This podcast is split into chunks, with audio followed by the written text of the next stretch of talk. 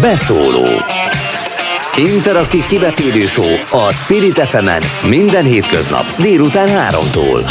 Várjuk hívásaikat a 0630 116 38 44-es nem emelt díjas telefonszámon. A mikrofonnál Ónadi Molnár Dóra.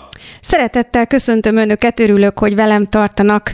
A mai napon kilőjük magunkat az űrbe, és a műsor egészében az űrkutatással foglalkozunk majd. Ehhez az apropót néhány napja Szijjártó Péter külügyminiszter bejelentése adja.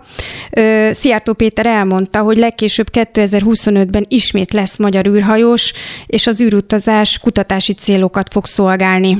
A magyar űrhajós, a részleteket kibontva, amerikai ügy, együttműködés együttműködéssel fog eljutni a nemzetközi űrállomásra, ahol magyar fejlesztésű eszközökkel folytathat majd kísérletet.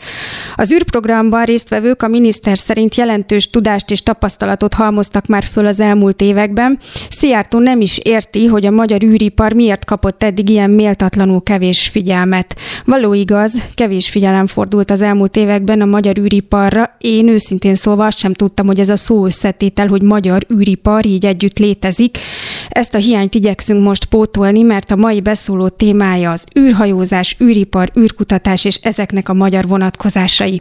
A műsor folyamán vendégünk lesz Ferenc Orsolya Ildikó, űrkutatásért felelős miniszteri biztos, illetve az első magyar űrhajós Farkas Bertalan is. Most viszont szeretettel köszöntöm a stúdióban két szakértő vendége, vendégemet, akiknek a segítségével az űripar kihívásairól és a magyar szerepvállalásról is beszélgetünk majd. Köszönöm, hogy elfogadtátok a meghívásomat szeretettel köszöntelek Bobák Áron, a rakéta.hu főszerkesztőjeként hívtalak meg titeket ide, illetve munkatársadat, Felkai Ádámot, aki újságíróként dolgozik ennél az ismeretterjesztő portálnál. Köszönöm még egyszer, hogy itt vagytok. Szia Dóri, köszi a meghívást. Köszönöm És hát szépen. így adódik az első kérdés, hogy meglepette titeket a hír, hogy újra magyar űrhajós repül az űrbe. Hát maga a hír ugye most annyira nem volt meglepő, mert ezt 2019 novemberében már bejelentették, de elég sok minden változott azóta, tehát a, a részletek azok mindenképpen meglepőek. Amikor 2019-ben egyébként ez először került a nyilvánosságba bele, hogy lesz magyar űrhajós, akkor mennyire volt ez váratlan? Azt hiszem, hogy ez akkor eléggé a semmiből jött nem, én, én személy szerint nem számítottam rá, hogy, hogy Magyarország ebbe belevág, mert ugye Magyarország az Európai űrügynökségnek a tagja, az Európai űrügynökség pedig saját erőből jelenleg nem tud astronautákat juttatni földkörüli pályára, és Magyarország ugye nem vesz részt a nemzetközi űrállomás projektben hivatalosan, ezért nem volt várható szerintem az, hogy, hogy magyar astronauta mehessen az űrállomásra. Ádám, te hogy voltál ezzel 2019, illetve 21 a második bejelentés, illetve a kettő között annyi különbség van, hogy míg 19-ben orosz együttműködéssel számolt be, Szijjártó Péter most amerikai. Igen, bár amennyire így tudom, a orosz sem lett kukázva, tehát elvileg az is megy tovább, csak az egy másik projektként, vagy párhuzamosan, de amiről most szó van, az igen, és az, az valóban meglepő, különösen, hogy ugye egy ilyen magáncéggel a Európai űrügynökséget megkerülve, ugye ez a Axiom Space az egy magáncég, és ő űrturizmusra szakosodott, de emellett nemzeteknek is visznek kutató célzattal hivatal, hivatásos astronautákat az űrbe. Tehát igen, tehát ebben a felállásban ez mindenképpen hát érdekes. Amikor a miniszter arról beszél, hogy a magyar űrprogram már komolyabb eredményeket mutathat föl az elmúlt években, jelentős tudást és tapasztalatot halmozott föl, akkor szerintetek mire gondol? Vagy mi az, ami így elkerülte az újságírók figyelmét, hogy tényleg valóban kevés figyelem fordult erre? Hát attól függ, hogy, hogy milyen űrprogramról beszélünk, mert ugye a, a magyar űriparban, űriparral foglalkozók, azok nem csak most tudnak komoly eredményeket felmutatni, hanem már a 80-as évek óta például az MTA Energiatudományi Intézetének a pilledózis mérője, és aztán ennek az újabb és újabb verziója, azok azokat így széles körben használják. Van már olyan magyar vállalat is, ami teljesen piaci alapon működik, és így gyárt olyan eszközöket, amik világvezetőek űrkutatásban. Ezek főleg telekommunikációs eszközök, vagy mire gondoljunk? Igen, többek között telekommunikációs, ilyen műhold kommunikációs eszközök is, például az indiai űrügynökségnek a Mars körül keringő űrszondája is egy magyar, ennek a jeleit is egy magyar eszköz fogja Hű. többek között, amit, ha jól emlékszem, akkor a BH Kft. gyártott. Ö, E, más e területeken, tehát például ugye a külügyminiszter említette a kutatóközpontokat, az egyetemek szerepét, mennyire ö, láttok rá, mint szakújságírók arra, hogy ez, az egy, ez a űrkutatási ö, tudás, ez növekszik, és intenzíven bekapcsolódnak a magyar egyetemek is nemzetközi programokba, amire egyébként lehet majd építeni ezt a második magyar űrhajós kilövését. Hát ugye egy kicsit más azért egy űrhajós kilövés, és ezt ö, olyan értelemben, tehát magát a kilövést azt ugye nem mi fogjuk végezni, de az ott folyó kutatásokban, mármint a, ha feljut az űrhajós az űrbe a nemzetközi űrállomáson folyó kutatásokban, azért több egyetem is részt vesz most legalábbis, hát erről szóltak a sajtóhírek, de hát egyetemek állít, magyar egyetemek két műholdat is pályára állítottak, tehát így vannak eredmények, csak... Azokról lehet tudni, hogy mit vizsgálnak, vagy miért kerültek föl? Igen, azok ilyen meteorológiai, különböző ilyen tudományos megfigyeléseket végeznek, tehát ezek tisztán, nagyon letisztult módon tudományos projektek, és kevésbé van egy ilyen, hogy mondjam, egy ilyen presztis hozzáadott értékük, mint mondjuk egy űrhajósnak, tehát kevésbé lehet mutogatni mondjuk egy tévében, vagy, vagy a híradóban talán kevésbé t- látványos. Igen, tehát kevésbé látványos, azt mondanám. Ha annyit tegyünk hozzá, hogy a magyar egyetemeknek a szerepe az tényleg nagyon nagy. Jelenleg, hogyha a magyar űripar egészét vizsgáljuk, tehát ezek közül a műholdak közül, amiből azt hiszem, hogy összesen négy volt egyébként. Mindegyiket a Budapesti Műszaki Egyetemen fejlesztették ki, és emellett az eltét is mindenképp meg kell említeni. Ott is nagyon sok érdekes fejlesztés zajlik, és ugye össze is tartoznak egyek, ezek, tehát például az ATL egy műhold, az éppen az eltén kifejlesztett szigetelő anyagot vizsgálta mikrogravitációs környezetben. Még 1980-ban volt ö, magyar űrhajós, ugye a világűrben, Farkas Bertalan. Azóta mennyit változott ez a technika, mert a kívülálló egy kicsit úgy látja, hogy tulajdonképpen nem is olyan sokat. Van egy irányító központ, ott ülnek a fejhallgatóval az irányítók a fejükön, kiadják a kilövési engedélyt, hogy nyilván nagyon sokat változott, de az a, ahogy említettétek, az a presztízs, ami avval jár, hogy, hogy, hogy valaki kimegy a világűrbe, azért az, az megmaradt. Tehát, hogy mennyire látjátok ennek a misztikumát, hogy mennyire változott? Ha technikailag nézzük, akkor eh, nagyon sokat. Eh, ugye elég csak eh, abba belegondolni, hogy az Axiom Space, amivel most a magyar állam is szeretne megegyezni, az ugye a SpaceX-el írta le egy megállapodást, tehát valószínűleg Falcon 9 rakétákkal indítják el ezt a szolgáltatást. A Falcon 9 az egy olyan rakéta, aminek az első fokozata az vissza tud térni, és többször is felhasználható, tehát ez sokkal olcsóbbá teszi a kilövéseket. Hogyha hogyha politikai, gazdasági szempontból nézzük, akkor az pont most látszik, hogy hogy tényleg régen főleg egy ilyen politikai presztízse volt az egész űrkutatásnak. Akkor és... ugye a hidegháború nagyon meghatározta ezt a történetet, hogy ugye a technikai fejlettsége melyik országnak tartott, hogy már a világűrbe képes embereket eljuttatni. Igen, igen. Természetesen a NASA és a Roszkozmosz is akkor is kihasználták a lehetőséget, hogy ez egy hatalmas tudományos lehetőség is de, de elsősorban a politika motivált az űrkutatás, de most az látszik, hogy ez hát már a 80-as évek óta biztosan beszélhetünk arról, hogy elindult egy kereskedelmi irányba, de most látszik az a robbanás, hogy egyre inkább piacorientált lesz ez az egész szektor.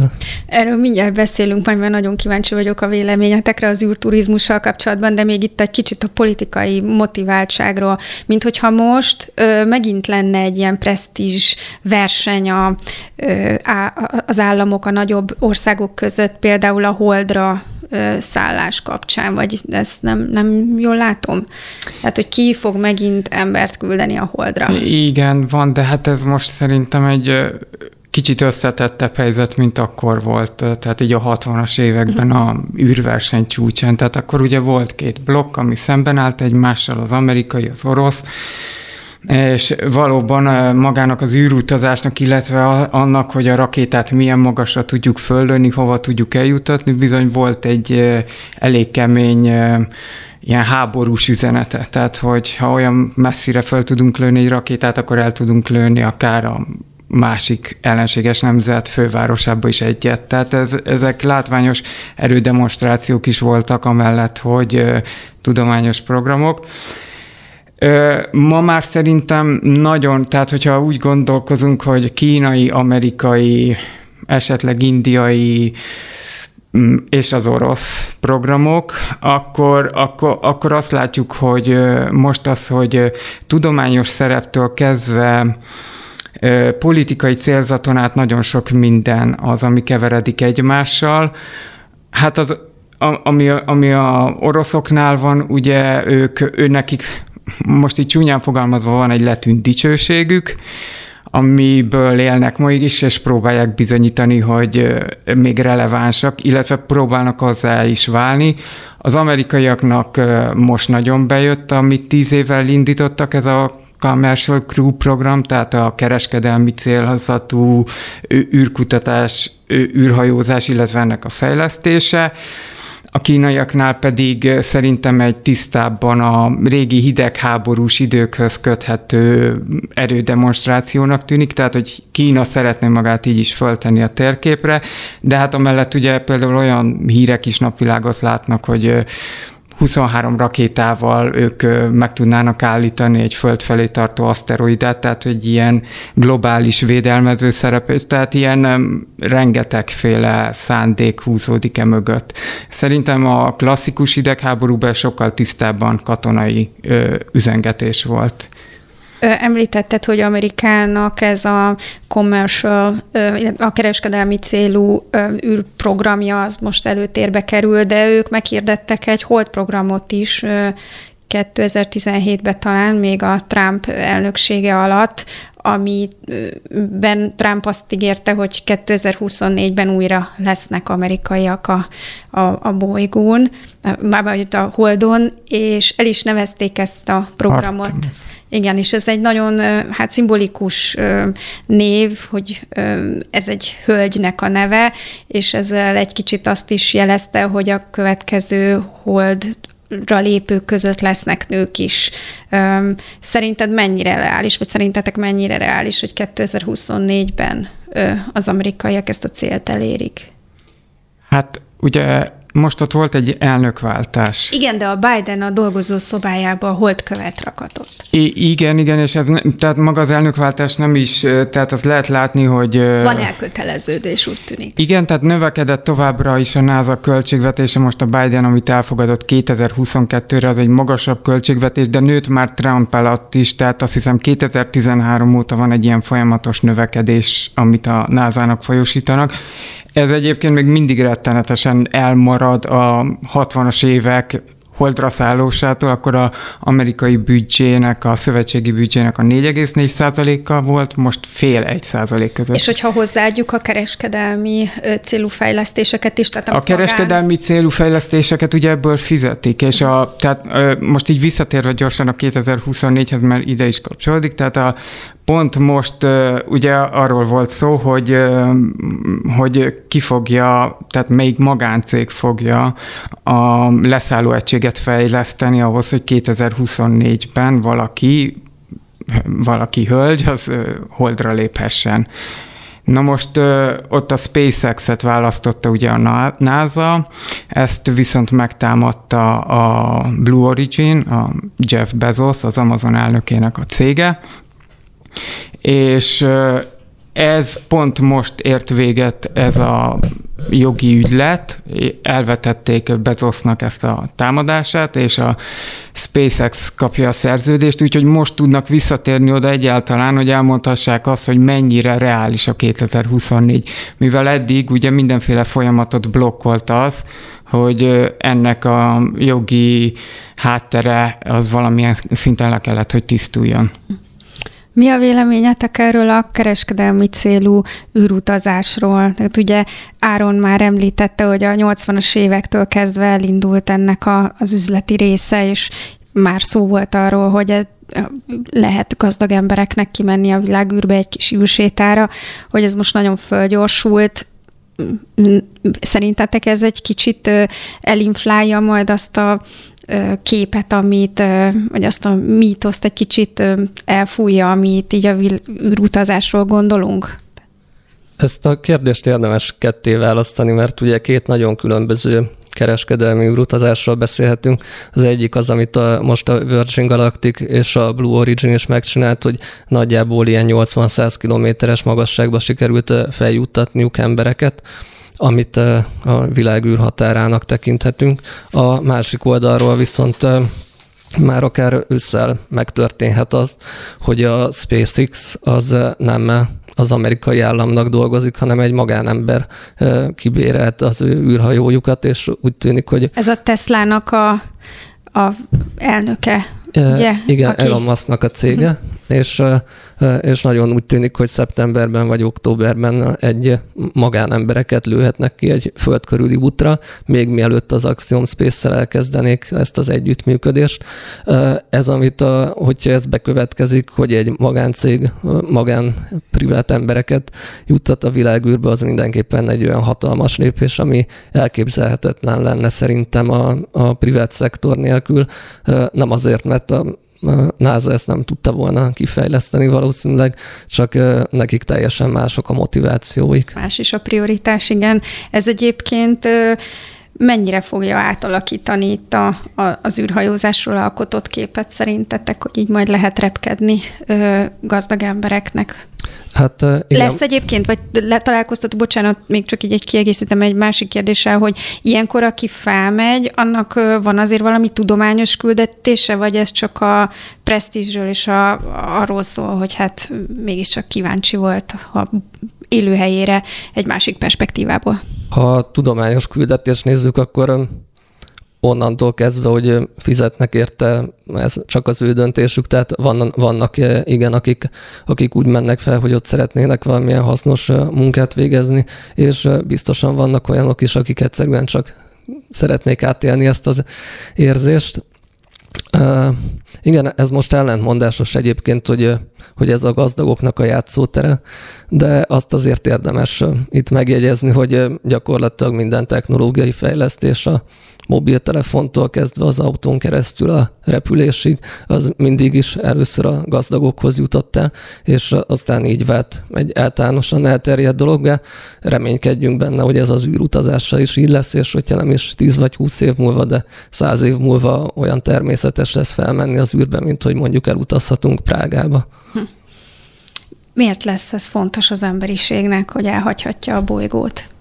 Ez már egy kicsit ilyen skifi dolog, de azon túl, hogy a tudósok ezt megtehetik, meg akik ö, benne vannak az innovációban, és fejlesztenek, kutatnak, de egy egyszerű polgárnak ez miért lesz? Mit, mit ad majd az életéhez szerintetek? Hát így ma, vagy így a jövőre hát, tekintve? Hát, hogyha ez tényleg, ahogy Áron mondja, száz év múlva akár már természetes lesz. Ha a környezetvédők nem feküdnek keresztbe, mert azért már lehet hallani, hogy sok-sok agályt megfogalmaztak az Jó, hát igen, tehát remélhetőleg addigra mondjuk sikerülne olyan technológiát kidolgozni, ami szintén mondjuk környezetbarát lenne, környezetbarát módon lehetne tömegeket az űrbe juttatni, és mondjuk ezzel kapcsolatban minden egyes nehézséget valamilyen szinten kiküszöbölni például, hogy ugye az űrben azért nagyon más, hogy zajlanak a testünkben a fiziológiai folyamatok, tehát egyre újabb elváltozásokat vesznek észre az űrhajósokon a hosszú távú atlétek alatt,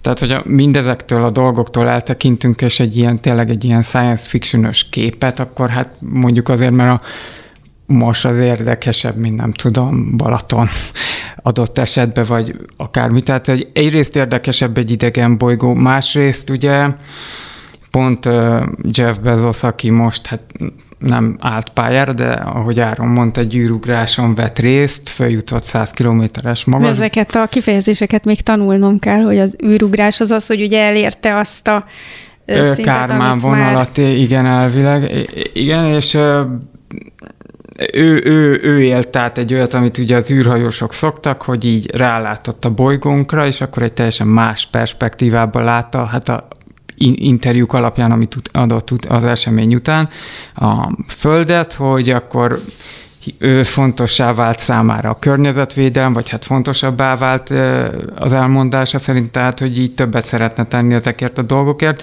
Elképzelhető, hogy ez tényleg az egész, tehát mindenkinek át kellene adott esetben élnie egyszer, és nagyon jó lenne, ha minden ember ebből a teljes perspektívából látna rá a Földre, hogy ez egy Hát akkor Milyen jobban törik? megbecsülnénk. Igen. És szeretettel köszöntöm itt a műsorban uh, Suminski Nándort, a legismertebb magyar űrgyűjtőt, aki több mint fél évszázada űrrepüléssel, űrkat, űrkutatással kapcsolatos relikviákat gyűjt, gyűjt, és remélem itt van a vonalban. Jó napot kívánok!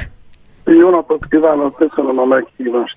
Nagyon köszönjük, hogy itt van velünk. Ön hogy élte meg, amikor meghallotta, ugye először 2019-ben beszélt Szijjártó Péter arról, hogy megy ö, magyar űrhajós, most meg 2021-ben megerősítette, hogy ettől a szándéktól nem tértek el, és valóban ö, 2025-ben várhatóan lesz egy második magyar űrhajósunk is.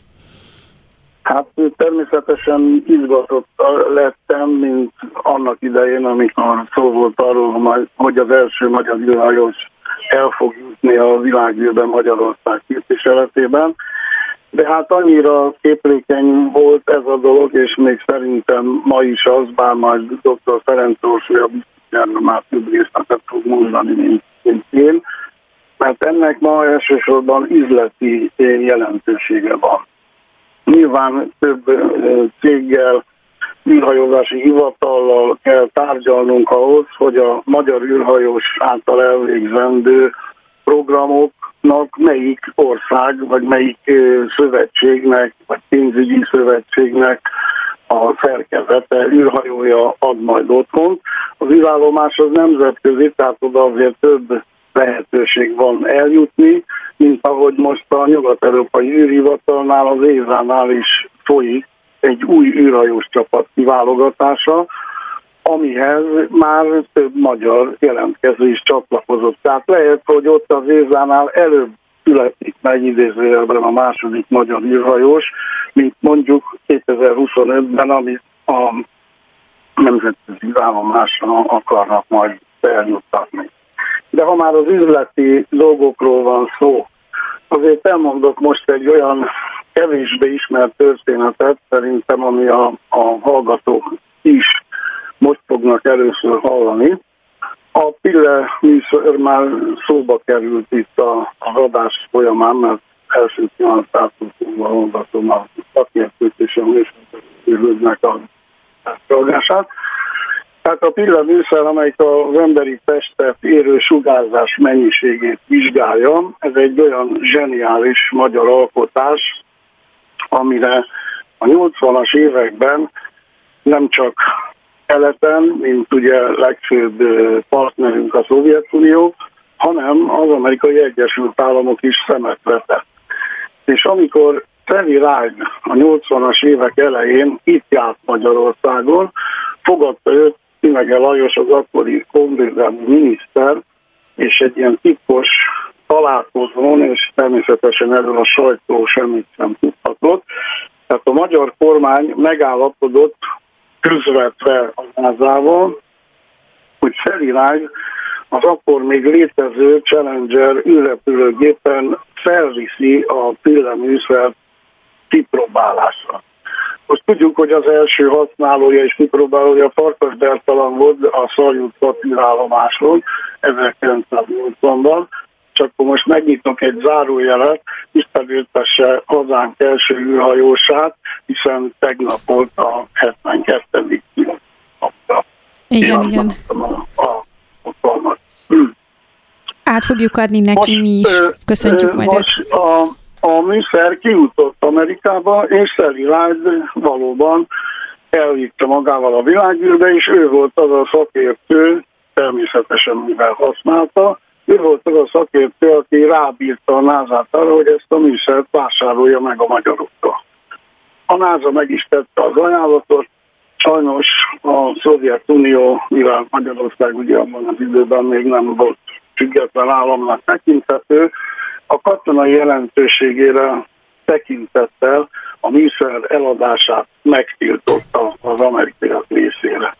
Pedig gondoljunk bele, hogy mennyivel másabb lett volna a magyar űrrepülés, a magyar űrkutatás és a magyar űripar története, hogyha annak idején a NASA nem kis pénzért megveszi a pillét. Tehát így vagyunk most, ez lett a dolog vége. Egyébként nagyon érdekes, mert azt a fotót, ahol Názi Szeri éppen használja a pilleműszert, az még ma sem látható a NASA egyetlen archívumában sem, de a gyűjtők birtokában természetesen az aláírt fotó az viszont megtalálható. A Pilével kapcsolatos történet egy részben kicsit magyarázza is a következő kérdésemet, hogy ezért kellett ilyen hosszan várni, vagy ezért kell még mindig várnunk ahhoz, hogy ö, újabb magyar űrhajós ö, mehessen fel az űrbe? Ugye ez egy ilyen visszavettette kicsit ezt a lehetőségnek a meglovagolását? Nem, a Pillének ez semmi köze gyakorlatilag, mert esetleg mint fizetőeszköz kerülhetne szóba, de mint mondtam előtt, a biztos többet tud innén.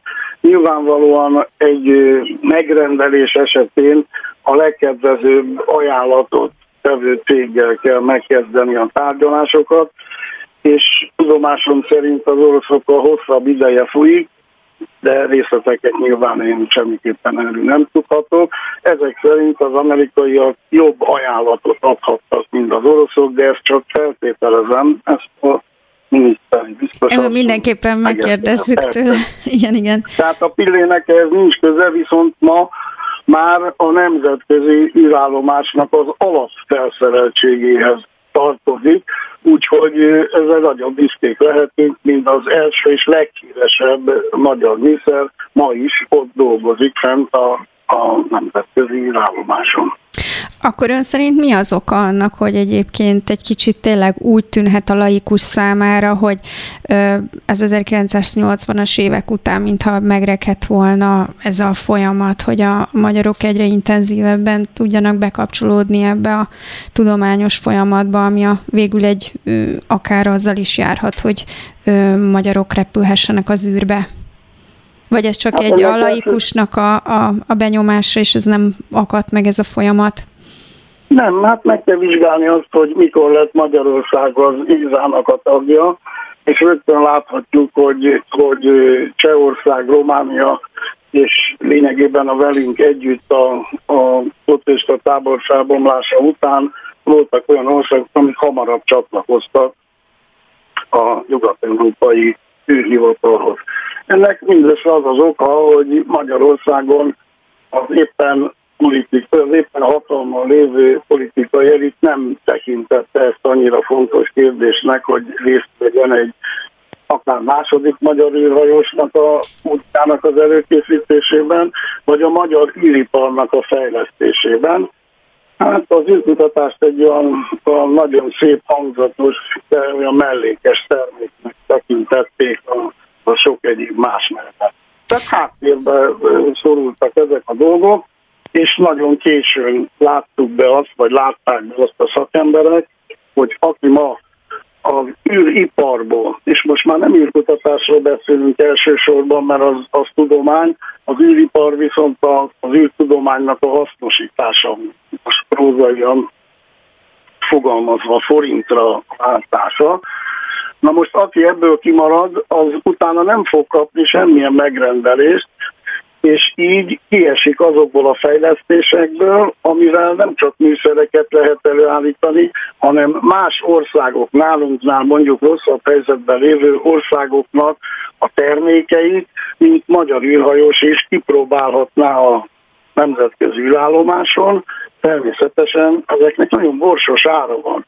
Maguknak az űrhajósoknak a kiképzése is sokba kerül, nemzetközi állomás fenntartása is sokba kerül, tehát az ott elvégzett kísérletekért egy nagyon szép, busás, zsíros, borsos számlát lehet kiállítani a megrendelő fél részére. Tehát ezért folyik egy verseny, hogy ki kapja meg ezeket a megrendeléseket, ki tud előállni olyan műszerekkel, ami óriási értéket képviselve egy egyfajta fizetőeszközként is szóba jöhet, ez meghatározza azt, hogy ki juthat fel a nemzetközi irányomásra, és akár saját ország részére, akár megrendelésre elvégzi a szükséges kísérleteket. Ö, úgy fogalmazott, hogy korábban talán nem tekintették annyira fontos kérdésnek az űrkutatást, és nem ö, ö, vetült arra elég figyelem.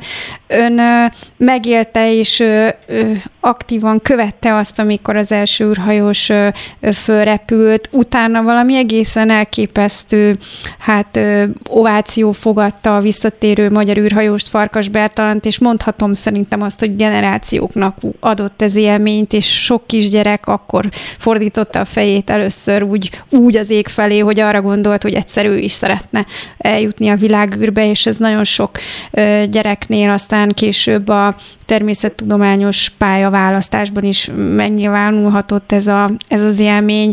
Ön hogy emlékszik erre vissza?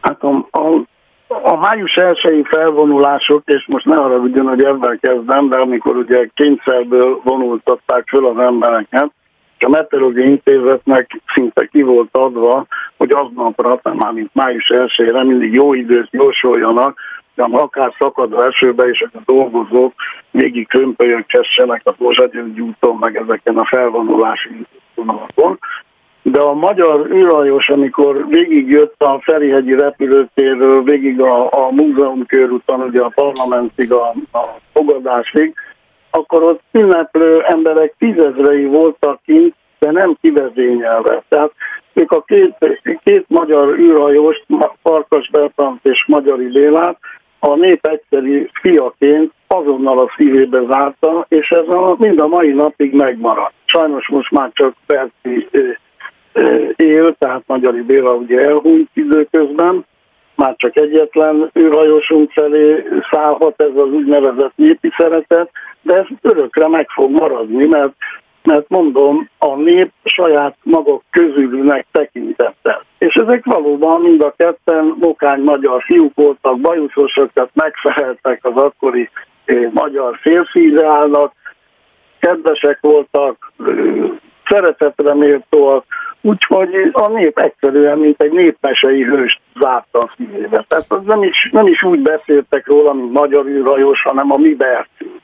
És Tehát egy... ez egy annyira, annyira közelállónak tekintették őket magukhoz. Uh-huh. Na most utána még úgy volt, hogy lesz második magyar űrhajós, tehát még a 80-as évek végén, Béla még sokáig edzésben is volt, tehát repülőgéppel repülhetett, itt már akkor letiltották a sugárhajtású gépek repüléséről, mint nemzeti erekért ugye hirdették, de aztán nem jött létre a Szovjetunióval a megegyezés, mint ahogy most úgy tűnik, hogy az oroszokkal nem jött létre a megegyezés, hogy mivel tudunk akkor fizetni. És ezért a 80-as évek végén egyszerűen elnapolták ezt a második magyar űrhajóst, ugye tudjuk, hogy 92-re a Szovjetunió a gazdasági nehézségek miatt szét is esett, tehát ez a űrrepülési dolog, ez teljesen a közbenete. 2017-ben felröppentek a hírek azzal kapcsolatban, hogy Gyulaházán, ahol Farkas Bertalan született, létrehoznak egy űrközpontot, többek között arra az óriási gyűjteményre alapozva, amely az ön birtokában van, azzal a rengeteg érdekes és tudományos tárgyal, amit ott ki lehetett volna állítani. Ön tud ennek a kezdeményezésnek a sorsáról? Mert 2018-ban egy újságcikkben lehetett olvasni arról, hogy a Gyulaházi polgármester úgy érzi, hogy ez már nem fog megvalósulni, de talán ez az új kezdeményezés elképzelhető, hogy újra lendületet ad ennek a e, tervnek? Hát ez egy nagyon nekem egy fájó történet, annál az egyszerű oknál fogva, mert ebből a, a akkori ellenzék egy nagyon csúnya ellenpropagandát fejtett ki. Ennek a részleteiben most nem óhajtok belemenni, aki akar ennek utána nézhet. És lényegében ezen bukott meg a dolog, sok ilyen kamu tüntetések voltak, hogy űrállomást létesítenek felcsúton, de mondom, nem akarok a részletekbe belemenni. Tehát ezt a ez politika... Egy, igen, ez, ez politika, és én szerintem és azért most megkövethetnek, de a hülyeség az politika független. Ezt változatlanul állítom most már 40 éve, amióta az űrmúzeumot létre akarom hozni. Ezek mindig különféle általam nem látható, és nem is magyarázhatók miatt valós, nem valósult meg. Egy hasznom volt belőle, hogy azóta még több anyagom lett, rendelkezem például pillével is, ezt nem sokan mondhatják el, el magukról, ez egy eredeti pille példány, méghozzá az a példány, amivel a 90-es években a űrhajósok itt lenne a Földön végezték el a gyakorlati méréseket, tehát felkészül arra, hogy a világűrben hogy használják ezt a műszert. De mondok még érdekesebb dolgot, és erre szeretettel meghívom az ATV Spirit rádióállomást, de természetesen szívesen látott vendég, ugyanis 2018-ban fölavattuk tisztartsán a világ első űrfáját. És mitől lesz mondjuk egy, egy közönséges gömbjuharfa, űrfa, hát attól, hogy a ültetésekor a fa gyökerére került egy csipetnyi abból a magyar földből, amit Charles Simonyi viccel a nemzetközi űrállomásba, majd amikor visszajött a, a földre, akkor utána oda tettük a ültetésekor a fagyöntelére. Továbbá egy csipetnyi került abból a földből is, abból a kis kagylókkal és homokkal átitatott földből, ami Ketkeneverál 39 per ájelzésű indítóállásának a közeléből származik, ahonnan először indultak emberek a holdra.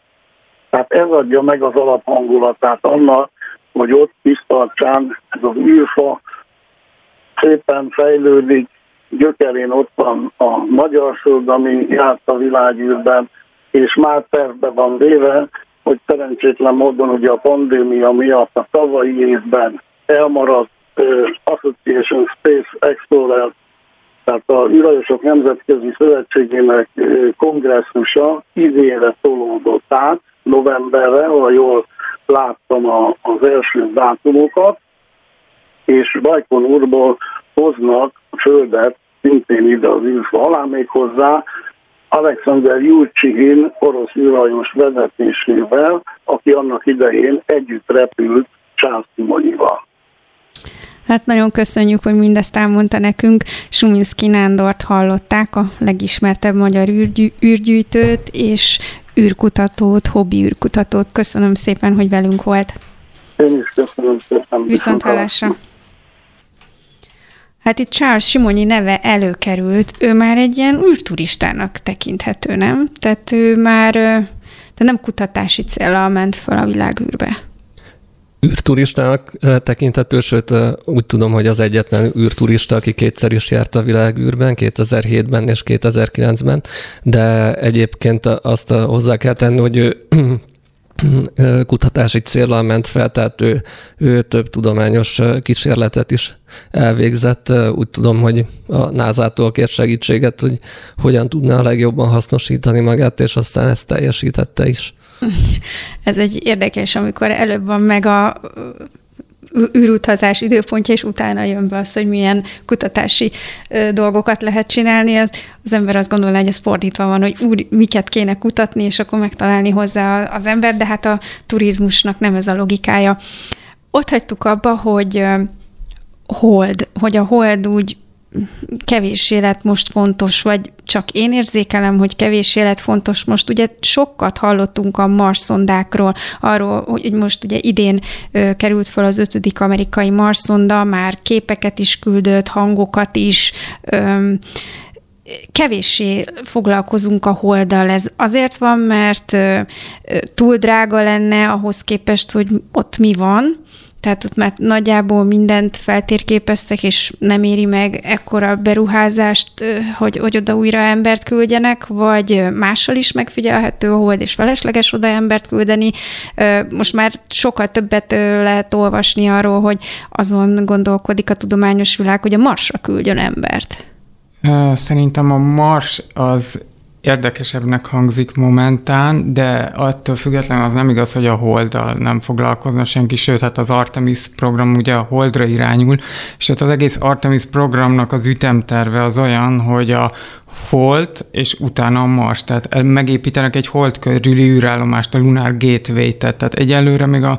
S, tehát, hogy a, ő, tehát a Hold még, kerül be azért, hogy ne, a... Igazából a Hold az ki se került, tehát az az igazság, hogy a, tehát a Hold az mindig is ott volt, csak mögötte az amerikai programok, azok szenvedtek különböző pénzügyi csapásokat, ami miatt átnevezték őket, húzottak, leálltak, és a ehhez szükséges új rakéták rakéták fejlesztése is lényegében szünetelt, vagy hát éppen kidolgozás alatt állt, és közben meg feljöttek ugye a kereskedelmi partnerek, mint mondjuk a SpaceX, akik ezt egyre inkább és egyre frappánsabban tudják megoldani. Tehát a hold az ott van az érdeklődés homlokterébe, a, sőt, tehát úgy, úgy néz ki, hogy a Holdon át, most az jutunk hülye hang, el jutunk el a Marsra.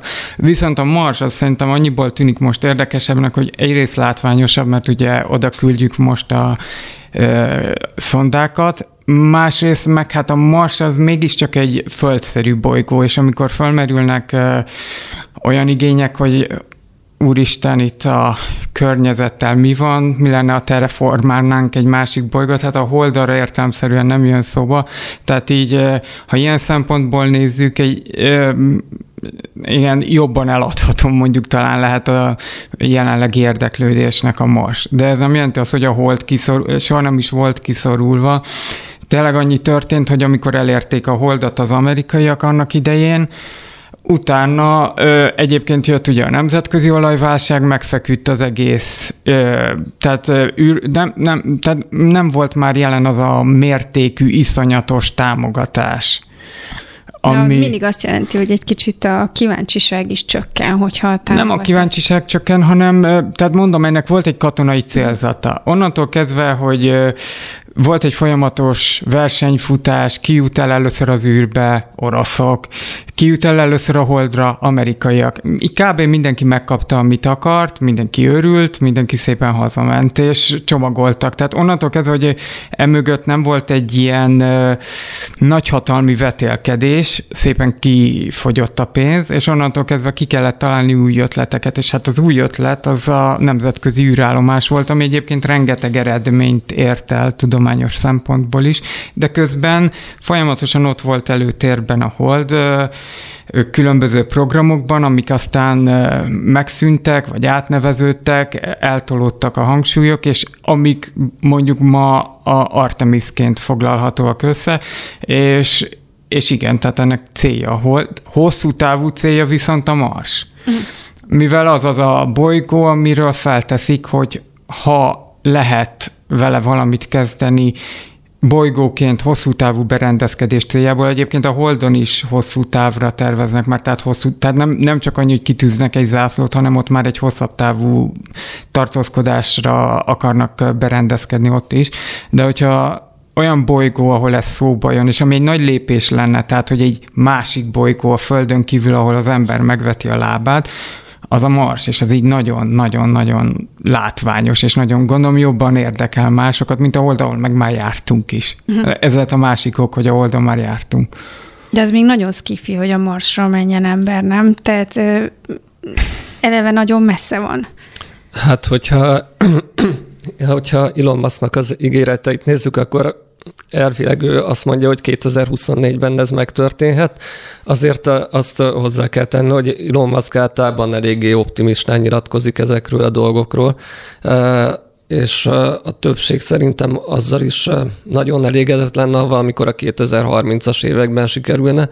De hát, és akkor ők vissza is jönnek, vagy, vagy ez hogy van? Mert hogy annyira messze van, hogy nem biztos, hogy vissza, vissza tud jönni.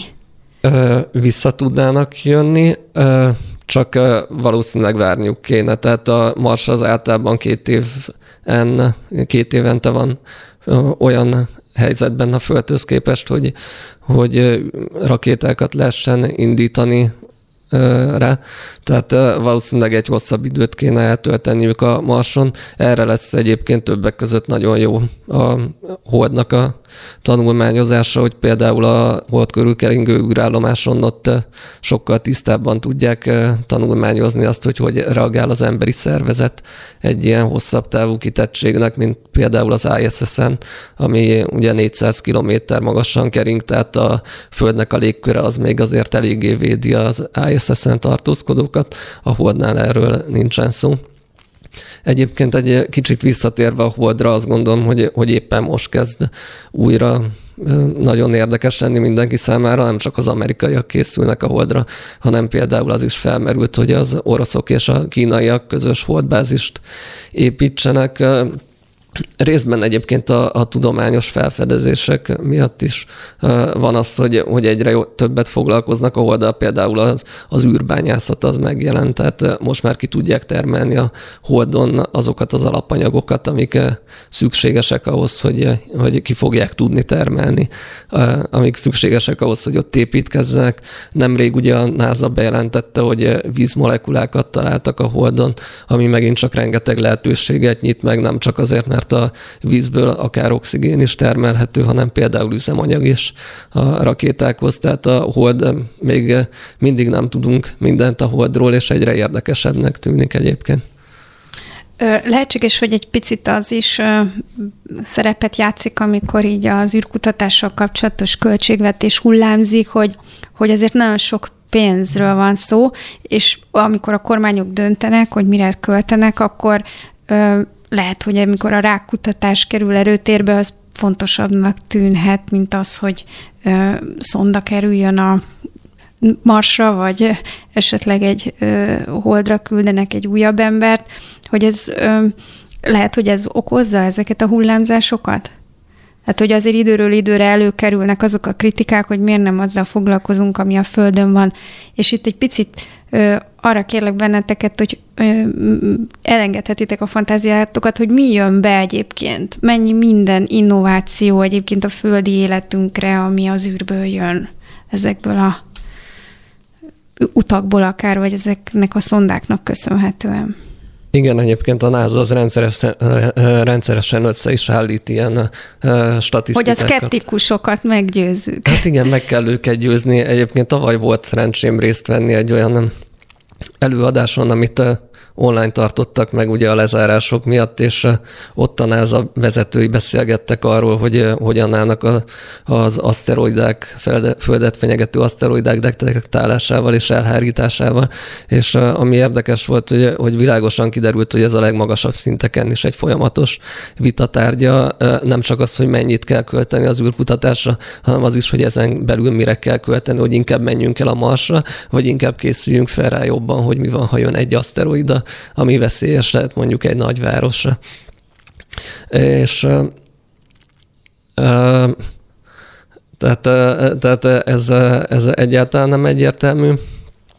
A NASA az sokan tudni kell róluk, hogy, hogy nem csak az űrkutatással foglalkoznak, hanem például az egyik legnagyobb klímakutató szervezet is a hát világon. többek között ugye, amikor a költségvetése ingadozott, akkor amiatt is volt, mert inkább oda csoportosították a pénzeket, hogy a klímakutatással foglalkozzon. Igen, azt hiszem, hogy a világon ők alkalmazzák a legtöbb klímakutatót, különböző klímamodelleket állítanak fel. Mondhatjuk azt, hogyha hogyha a NASA nem létezne, akkor valószínűleg nem tudnánk azt, hogy mekkora a baj a klímaváltozással kapcsolatban. Ez látszik a világűrből is egyébként? Tehát, hogy ott követhető, hogy mi történik a jobban követhető, mint a Földről? A, az, hogy mondjuk mi történik a jégsipkákkal? Persze, hát ezek, tehát most nagyon sok előrejelzést, meg mindent adtak ki, kifejezetten ilyen szatelites adatokra, mióta ezeket mérik, ezek, ezek nagy része egyébként 80-as évek óta mérik ezeket, és azoknak töményte, mely akkor is töménytelen mennyiségű adat keletkezett azóta, és azokra épülő nagyon sok klímatanulmány van, igen.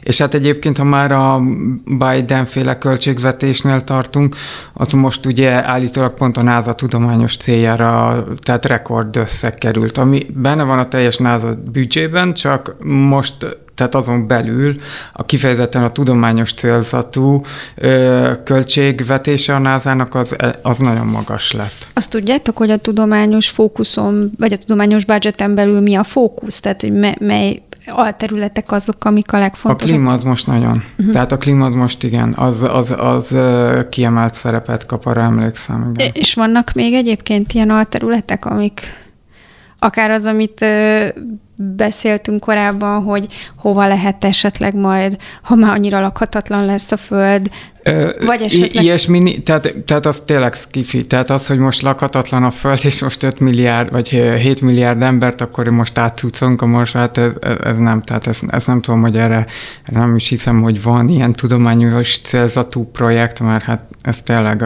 de de, de hát azon kívül igen, tehát különböző anyagokat tanulmányoznak, vannak olyan anyagok, amik telje, amiknek kifejezetten csak az űrben lehet a tulajdonságait vizsgálni. De az miért jó nekünk? Tehát, hogy én is olvastam arról, hogy a súlytalanság állapotában lehet tesztelni dolgokat, de hát a Földön nincs súlytalanság.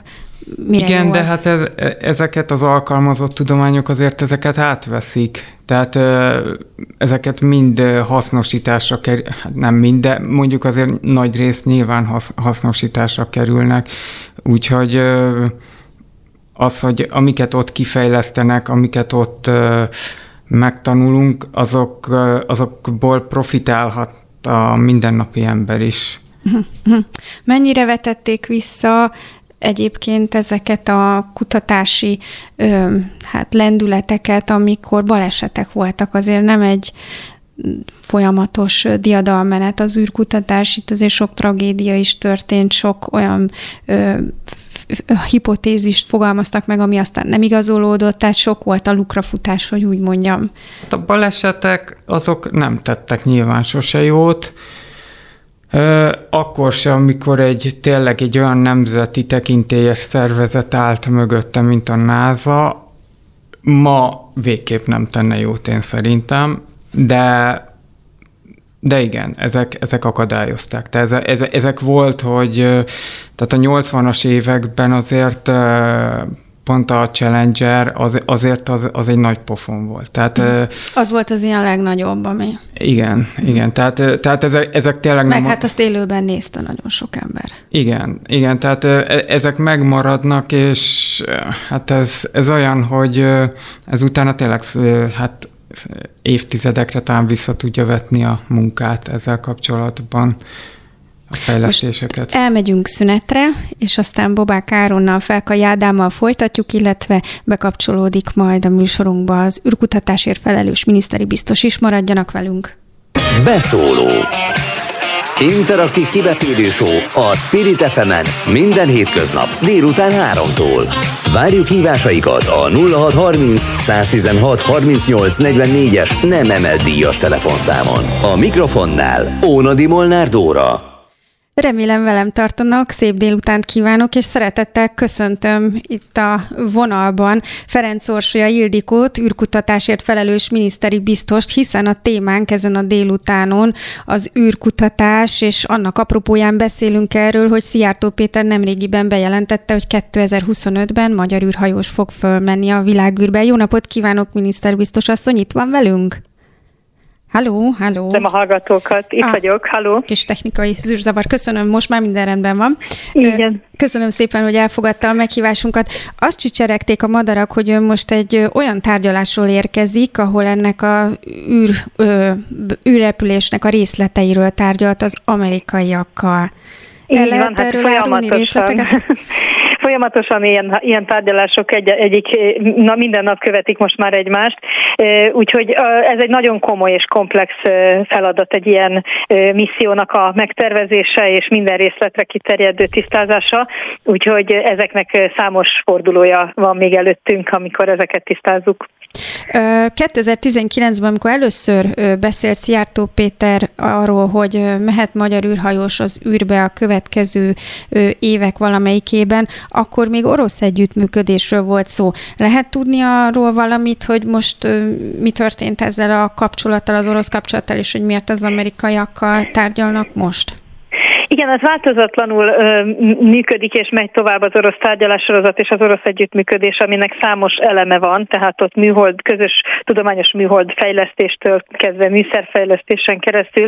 Az emberes repülés pedig 2006 vagy az utáni évekre realizálható orosz együttműködésben, és ezen, ez az amerikai, amerikaiakkal megvalósuló küldetés ez, ezt a tárgyalássorozatot nem érinti. Az amerikai Egyesült Államoknak 2000 2020 óta van újra űr, űrhajó képessége, tehát hogy 2020-ban sikerült ugye SpaceX Dragonnal amerikai földről amerikai űrhajóst amerikai eszközzel a világűrbe juttatni. Amikor 2019-ben mi elkezdtük a tárgyalásokat, akkor az orosz fél volt egyedül, akivel nemzetközi együttműködésben ezt meg tudtuk valósítani.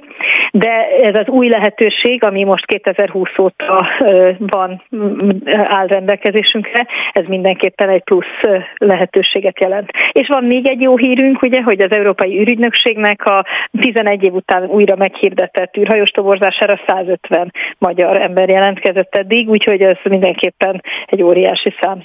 Milyen kísérleteket fog majd végezni a magyar űrhajós, aki majd följut 2025-ben? Milyen kutatásokba kapcsolódik bele? Itt az a, a legfontosabb, hogy minél nagyobb legyen az, amit a magyar hazai tudományos élet, illetve a magyar ipari cégek hozzá tudnak járulni egy ilyen sikeres programhoz. A terveink szerint 12 műszert fogunk fejleszteni, illetve építeni teljes mértékben a magyar ipar, magyar űripar termékeként, és további 8 tudományos kísérletet hajt még végre az űrhajósunk. Ez egy nagyon nagy szám. Mi, mi, és mikre a... gondoljon a hallgató? Igen. Például a sugárzásmérés területén forradalmi, forradalmian új mérőeszköz fejlesztését végzi, bár most is az Energiakutató Intézet, az Ötvös Lorát Kutatóhálózat Energiatudományi Kutatóközpontja. Akkor nagyon fontosak az űrkémiai és gyógyszerkísérletek. Ebben egyébként tavaly is volt fent a Nemzetközi űrállomás fedélzetén egy, kísérleti eszköz, de ezen a vonalon is tovább kívánunk dolgozni. A Föld környezetének elektromágneses jelenségeinek tanulmányozására építünk műszert, eszközt, de mondhatom azt is, hogy különféle növényeknek a, az életciklusát, illetve magoknak a, az életciklusát is vizsgálni szeretnénk majd fent a világűrben. Amikor megszületik egy ilyen döntés, hogy menjen magyar űrhajós az űrbe, akkor milyen mérlegeléseket végez el a kormány, mi alapján kalkulálja ennek a projektnek a hasznosságát? Ez, Ez presztízs elsősorban, vagy nem, az, az nagyon, nagyon nagy gond lenne, hogyha egy projektet presztíz alapon akarna valaki is költségvetési pénzből megvalósítani.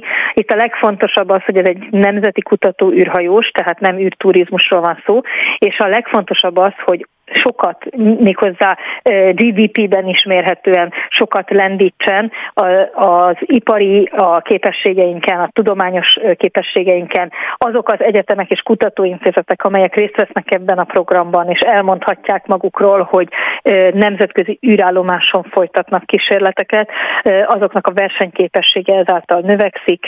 A cégek, akik itt most eszközöket fognak fejleszteni és gyártani, azok az űripar, a nemzetközi űripari piacon sok-sok pozícióval előrébb tudnak jutni beszállítóként is, akár nagyobb nemzetközi projektekbe.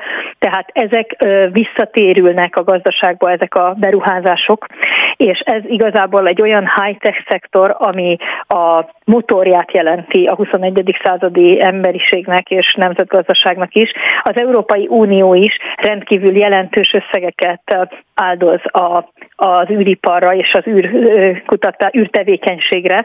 Nagyon komoly összegeket növel, növelt most a költségvetésben, és a saját becslésük szerint is közel 20%-a a gazdaságnak közvetve vagy közvetlenül, de a világűrtől függ, illetve a világűrre épít. Ugyanígy az Európai űrügynökség, ami nem fedi le teljesen az Európai Unió tagállamait, tehát nem két azonos halmaz, de az Európai űrügynökség is rekord, minden idők rekord költségvetését tervezi idén is és jövőre is a fejlesztésekre fordítani.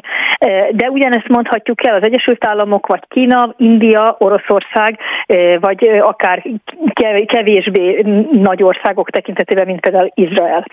Az, hogyha mind, ilyen nagy jelentőséget tulajdonítanak ennek a területnek Csehország, Portugália, Görögország vagy Izrael, akik velünk lakossággal számban is összemérhetőek, az azt mutatja, hogy ez a szektor mindenképpen jelentős gazdasági tényezőt képvisel. Tehát itt minden befektetett pénzettség jelentősen meg fog térülni. Mi lesz a kiválasztás folyamata, vagy hogyan képzeljük ezt el ki, és mi alapján dönti majd el, hogy ki lesz az az egy kiválasztott, aki mehet a világűrbe?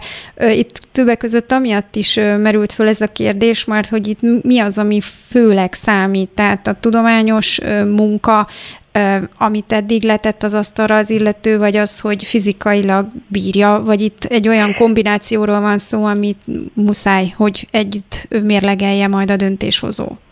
Ez az utóbbi. Kicsit hasonlít ahhoz most az olimpiának a lázában ég a világ, mint ha valaki az olimpián is jó eredményt szeretne elérni, és mondjuk a Nobel-díjat is megcélozza.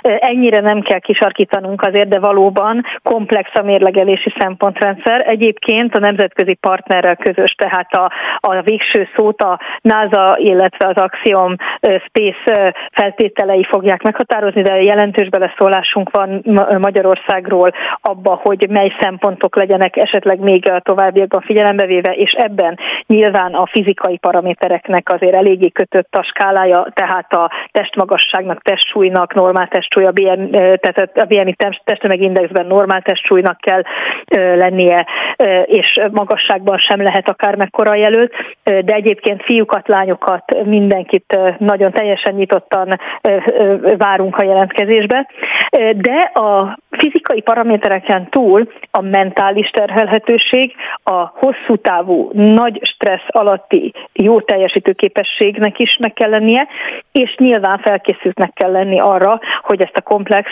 több elemből álló tudományos programot sikerrel el tudja végezni majd fent az illető. Az ilyen típusú fizikai teszteket hol végzik, vagy hol tesztelik azokat az embereket, akik e szóba jöhetnek?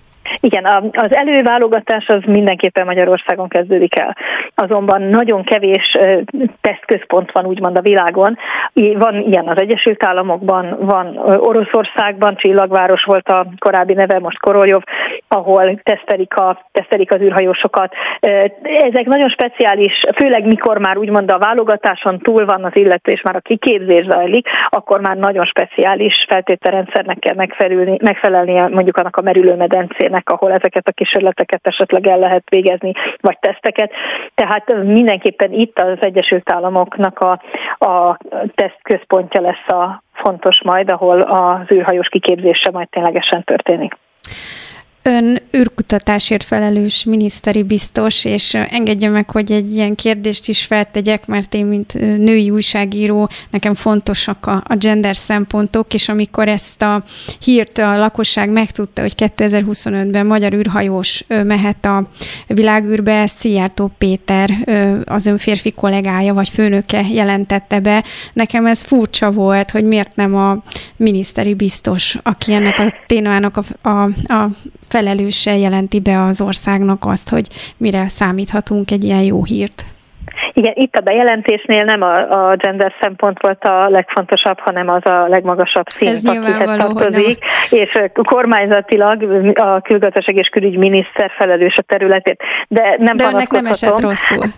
Abszolút nem, mert meg kell mondjam, hogy mint a területért felelős miniszteri biztos, nagyon-nagyon sok olyan kulcsfontosságú lehetőség nyílik meg, ahol, ahol Magyarország érdekeit képviselni tudom, és nagy büszkeséggel tölt el, hogy így több mint 40 év után részt tudok abban venni, hogy ez a lehetőség megnyíljon a magyar lakosság, magyar, magyar honfitársaink előtt. És viszont ha már a gender szempontokat említette, ez egy nagyon érdekes és kiemelt jelentőségű egyébként ez a kérdés az űrkutatásban, mert ahogy ugye az izolációban nagyon hosszú távú tartó stresszben kell mondjuk egy zárt közegben az űrállomáson problémát megoldani az űrhajósoknak, egyértelműen látszik ma már sok évtizednyi tapasztalat, tapasztalattal, hogy a vegyes összetételű személyzet a legprobléma megoldóbb, mert a férfi és a női személyiségjegyek, probléma megoldó képesség, a logika, gondolkodásmód ilyen szélsőséges körülmények között nagyon komolyan együtt tud működni. Úgyhogy kifejezetten várjuk azt, hogy ne csak férfiak, de nők, Akkor lányok az is, is jelentkezzenek. esetleg, hogy a mi következő űrhajósunk egy nő lesz, hiszen férfi űrhajósunk már volt.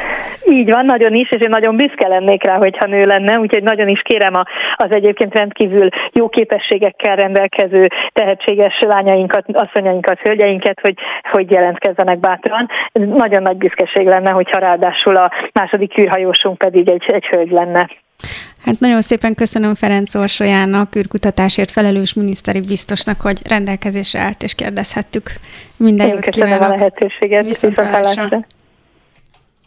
Na, mit szóltok? Lehet, hogy lesz női űrhajós a Magyarországnak. Feljut a világűrbe.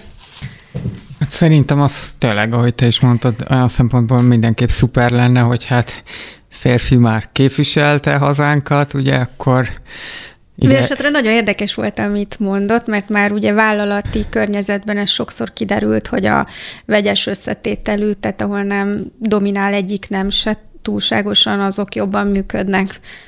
Igen, Tehát és ez hát, egy űrállomáson is elképzelhető, hogy így van. Ez biztos így van, és hát azért az ISS-nek szinte folyamatosan vegyes az összetétele, hát mm, egyébként nem csak nemek, hanem etnikai csoportok szempontjából, tehát most van fönt francia űrhajós, orosz kozmonauta, amerikai astronauta, nők, férfiak vegyesen, úgyhogy igen, tehát ez egy erős csapat, most is sikerült elhárítani, ugye, hogy itt pörgött-forgott az űrállomás, itt véletlen a orosz modul kapcsán pedig hát én magam elég ideges lennék egy ilyen helyzetben, de ők megoldották. Ezt felelevenítenéd? Mert szerintem nagyon kevesen tudják, hogy miről van szó.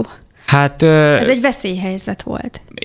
Igen, igen, az volt, sőt, hát most kiderült, hogy nagyobb volt a veszély, mint ahogy a első sajtóhírek alapján látszott. Hát én az újságunknak azt élőbe közvetítettem, ahogy ez a Nauka modul eléri. Ez egy orosz modul, ugye a nemzetközi űrállomás modulokból épül föl. Ez egy nagyobb lakó Lak, tehát lakható modul, tehát egy ilyen, tehát nem csak raktár célra használható, hanem emberi tartózkodásra is. 70 köbméterrel toldotta volna meg, illetve hát toldotta is meg az űrállomás, de már voltak vele problémák, mivel ott ült, vagyis hát egy ideje raktározták. Lényeg az, hogy relatíve probléma nélkül a kezdeti aggasztó hírek ellenére sikerült rácsatlakozni az űrállomásra, utána viszont pár órával jött a hír, hogy kimozdította az űrállomást a helyéről, mert aktiválódott a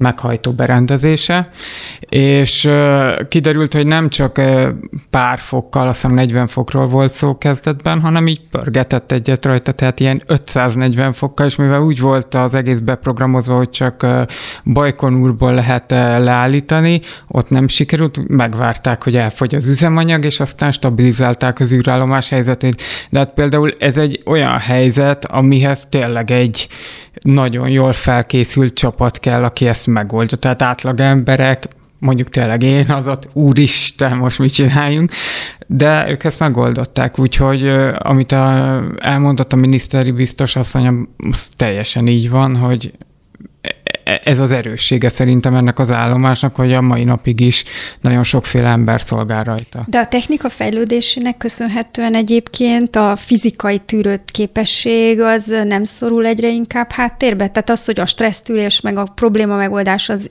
az nyilván nagyon fontos, de az, hogy mondjuk mit bír, milyen terhelést fizikailag, azt a egyre jobb űrhajók, vagy a űrállomáson létre tudnak már hozni olyan körülményeket, amik nem igényelnek akkora hát, fizikai megterhelésre való hát, felkészítést, mint mondjuk korábban. Hát az ISS, ha most magáról a nemzetközi űrállomásról beszélünk, az finoman fogalmazva nem egy mai darab. Tehát ugye ez a ez az orosz modul, amit most mondunk, hogy az új orosz modul, ez is 2007-be kellett volna, hogy föllőjék, tehát ez ilyen 20 éves összetevőkről beszélünk, úgyhogy hát nem. Tehát az, hogy ki mehet a nemzetközi űrállomás, azt fizikailag azt nagyon meg kell nézni. Hogy idővel lesz -e olyan technológia, ami vagy hát ugye az Axiom Space tervez egy űrállomást, hogy az, az, az már mennyire ennek a figyelembevételével működik, az, az szerintem az kérdés, meg hogy ezek mennyire iktathatóak ki teljesen. Áron. Én azt gondolom, hogy hogy uh, ugye a legfontosabb dolgok például a, a rakétáknak a szökési sebessége ahhoz, hogy elhagyják a, a bolygó légkörét, és így az asztronautákra uh, nehezedő uh, terhelés az nem változik, meg az sem változik, hogy például a mikrogravitációra hogy reagál a szervezet, tehát ezeket az asztronautákat nagyjából ugyanaz a terhelés éri, mint mondjuk korábban a Mir űrállomáson. Viszont ezen az változhatna, hogyha, hogyha valami olyan új fejlesztésre állnának elő, mint például a Voyager Station, amit nagyjából 2030-ra terveznek, és ezt úgy tervezik meg ezt az űrállomást, nem tudni még, hogy lesz-e belőle valami, hogy, hogy már egy ilyen holdi gravitációt szimuláljanak a forgásával, az például már egy egészen más hatással lenne az emberi szervezetre. Ha valakik most kapcsolódnának be, akkor jelzem, hogy az űrkutatásról beszélgettünk, és annak apropóján, hogy Szijjártó Péter nem régiben jelentette be, hogy 2025-ben magyar űrhajós megy föl a világűrbe, és ennek kapcsán beszélgetek Bobák Áronnal és Felka Jádámmal, a Rakéta.hu munkatársaival. Még az előző órában beszélgettünk arról, hogy mi mindent köszönhetünk a világűrnek, és milyen tudományos teljesítmények kerülnek be a világűrben folyó tudományos kutatásokon keresztül, és itt felmerült az, hogy vajon ezek a mikrogravitációs kísérletek, ahol arra van szükség, hogy a súlytalanságot használják a tudósok, az vajon a földi környezet ben élve mire jó. Tehát, és itt kérdeznélek benneteket, hogy itt elvaratlan maradt egy szál, hogy mire jó, miket tudunk meg ezekből a kutatásokból, például az orvostudomány területén. Igen, ez e, nagyon jó volt ez a kérdés, hogy e, hát a Földön van gravitáció, és ez nem fog megváltozni. Ezért akkor mire jó egy, egy olyan kísérlet, amit mikrogravitációban végeznek el, nagyon sok minden más, hogy működik, máshogy viselkedik mikrogravitációs környezetben. Hogy egy példát mondjak, például a Salmonella baktériumról, a mikrogravitációs környezetben az ISS-en találtak egy olyan új információt, ami hozzájárulhat ahhoz, hogy hatékonyabb újabb gyógyszereket fejlesztenek ezzel kapcsolatban, de például a, a fehérje struktúrák vizsgálatában is, ami megint csak a gyógyszer készítéshez járul hozzá a fehérje struktúrák vizsgálatában is a mikrogravitációs környezetben sikerült nagyon komoly előrelépéseket elérni. Ezen kívül is egyébként számos olyan fejlesztés van, amit, amit csak mikrogravitációs környezetben lehet megcsinálni, például nem, nem csak ott lehet megcsinálni, de például a csontritkulással kapcsolatban, ami ugye a, pont a gravitáció hiánya miatt az astronautákat sokkal inkább veszélyezteti. Ezzel kapcsolatban például nagyon fontos, fontos tanulmányok születtek az ISS-en, és, és számos olyan technológiát is használnak ma már természetesen széles körben, amit eredetileg a nemzetközi űrállomásra fejlesztettek ki. Említetted még, amikor beszélgettünk erről, a robot technológiákat is, hogy arra is nagyon termékeny hatással vannak a világűrben folyó kísérletek. Erről tudhatunk többet?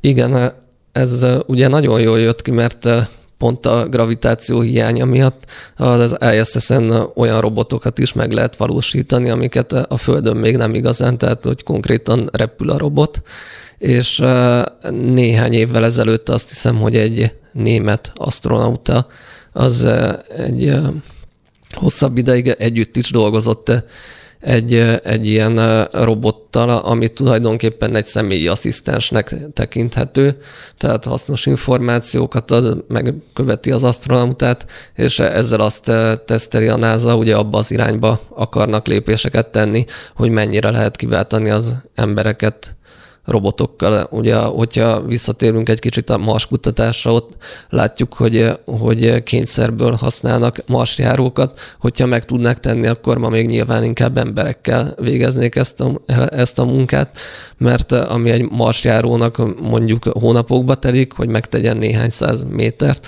az egy embernek néhány perc, vagy maximum néhány óra lenne. És rengeteg minden más dolog is van, amit robotokkal ma még nem lehet megoldani de folyamatosan tesznek ebbe az irányba lépéseket, hogy ezeket sikerüljön áthidalni. És hát ugye már az általatok emlegetett autóipar, telekommunikáció, az is gondolom, hogy sokat köszönhet a űrkutatásnak, illetve az űrprogramoknak. Erre tudtok konkrét példákat mondani, hogy vagy esetleg nem véletlen az, hogy a Teslának a vezetője az, aki ilyen megszállottan próbálkozik az űr, űrbe feljutni, hogy ott azért összefüggésben van azzal, hogy ő mint innovatív és kreatív vállalatvezető látja azt, hogy például az autóiparnak milyen hasznos az űrkutatás. Én nem hiszem, hogy az Elon Musk ezért szeretne feljutni az űrbe. Meg olyan szépen megfogalmaztam. Azt, azt azért érdemes tudni, hogy, hogy a SpaceX az ténylegesen az Elon Musknak a cége, ezt ő alapította a 2000-es évek elején, a Tesla az, a Tesla-t az felvásárolta, tehát az nem annyira szerelem gyerek az Elon Musknak, mint a SpaceX, bár a kettőt az szépen összekapcsolta például, amikor a Falcon Heavy rakétával az első teszten egy Tesla Roadster-t kilőtt az űrbe, az azóta is ott kering egy ilyen Mars-föld pályán, az egy nagyon szép reklám volt, hogy, hogy pontosan azt lehet mondani általánosságban, hogy... Még a, a zene is szólt benne állítólag. Igen, egy darabig, igen. amíg le nem merült az akkumulátor. Általánosságban el lehet mondani, hogy, hogy az űrkutatásból valószínűleg nincsen olyan terület, ne profitálna, tehát hogy az autóipar is egy hatalmas terület. E, ezekből a fejlesztésekből akkor is profitálna az autóipar, hogyha nem kifejezetten eh, nekik gyártják. A telekommunikáció az nyilvánvalóan egy egészen más kérdés is, hiszen a telekommunikációnak egy nagyon nagy része a világűrben zajlik, és, és ugye itt is hatalmas nagy lépések történnek, megint csak visszatérve Elon Muskhoz, a Starlink rendszerből már nagyjából egy ilyen 1300-1500 műhold kering fent a föld körül, ez megteremtheti annak a lehetőségét, hogy egy villámgyors internet elérés legyen bárhol a bolygón, ami ugye más technológiával nem nagyon valósítható meg, mivel minden más technológiánál a Földön ki kell építeni azokat az adóállomásokat, hogy vagy, vagy pedig le kell fektetni a kábeleket, vagy leginkább mindkettő. Tehát az se két fillér ezek szerint. Nem.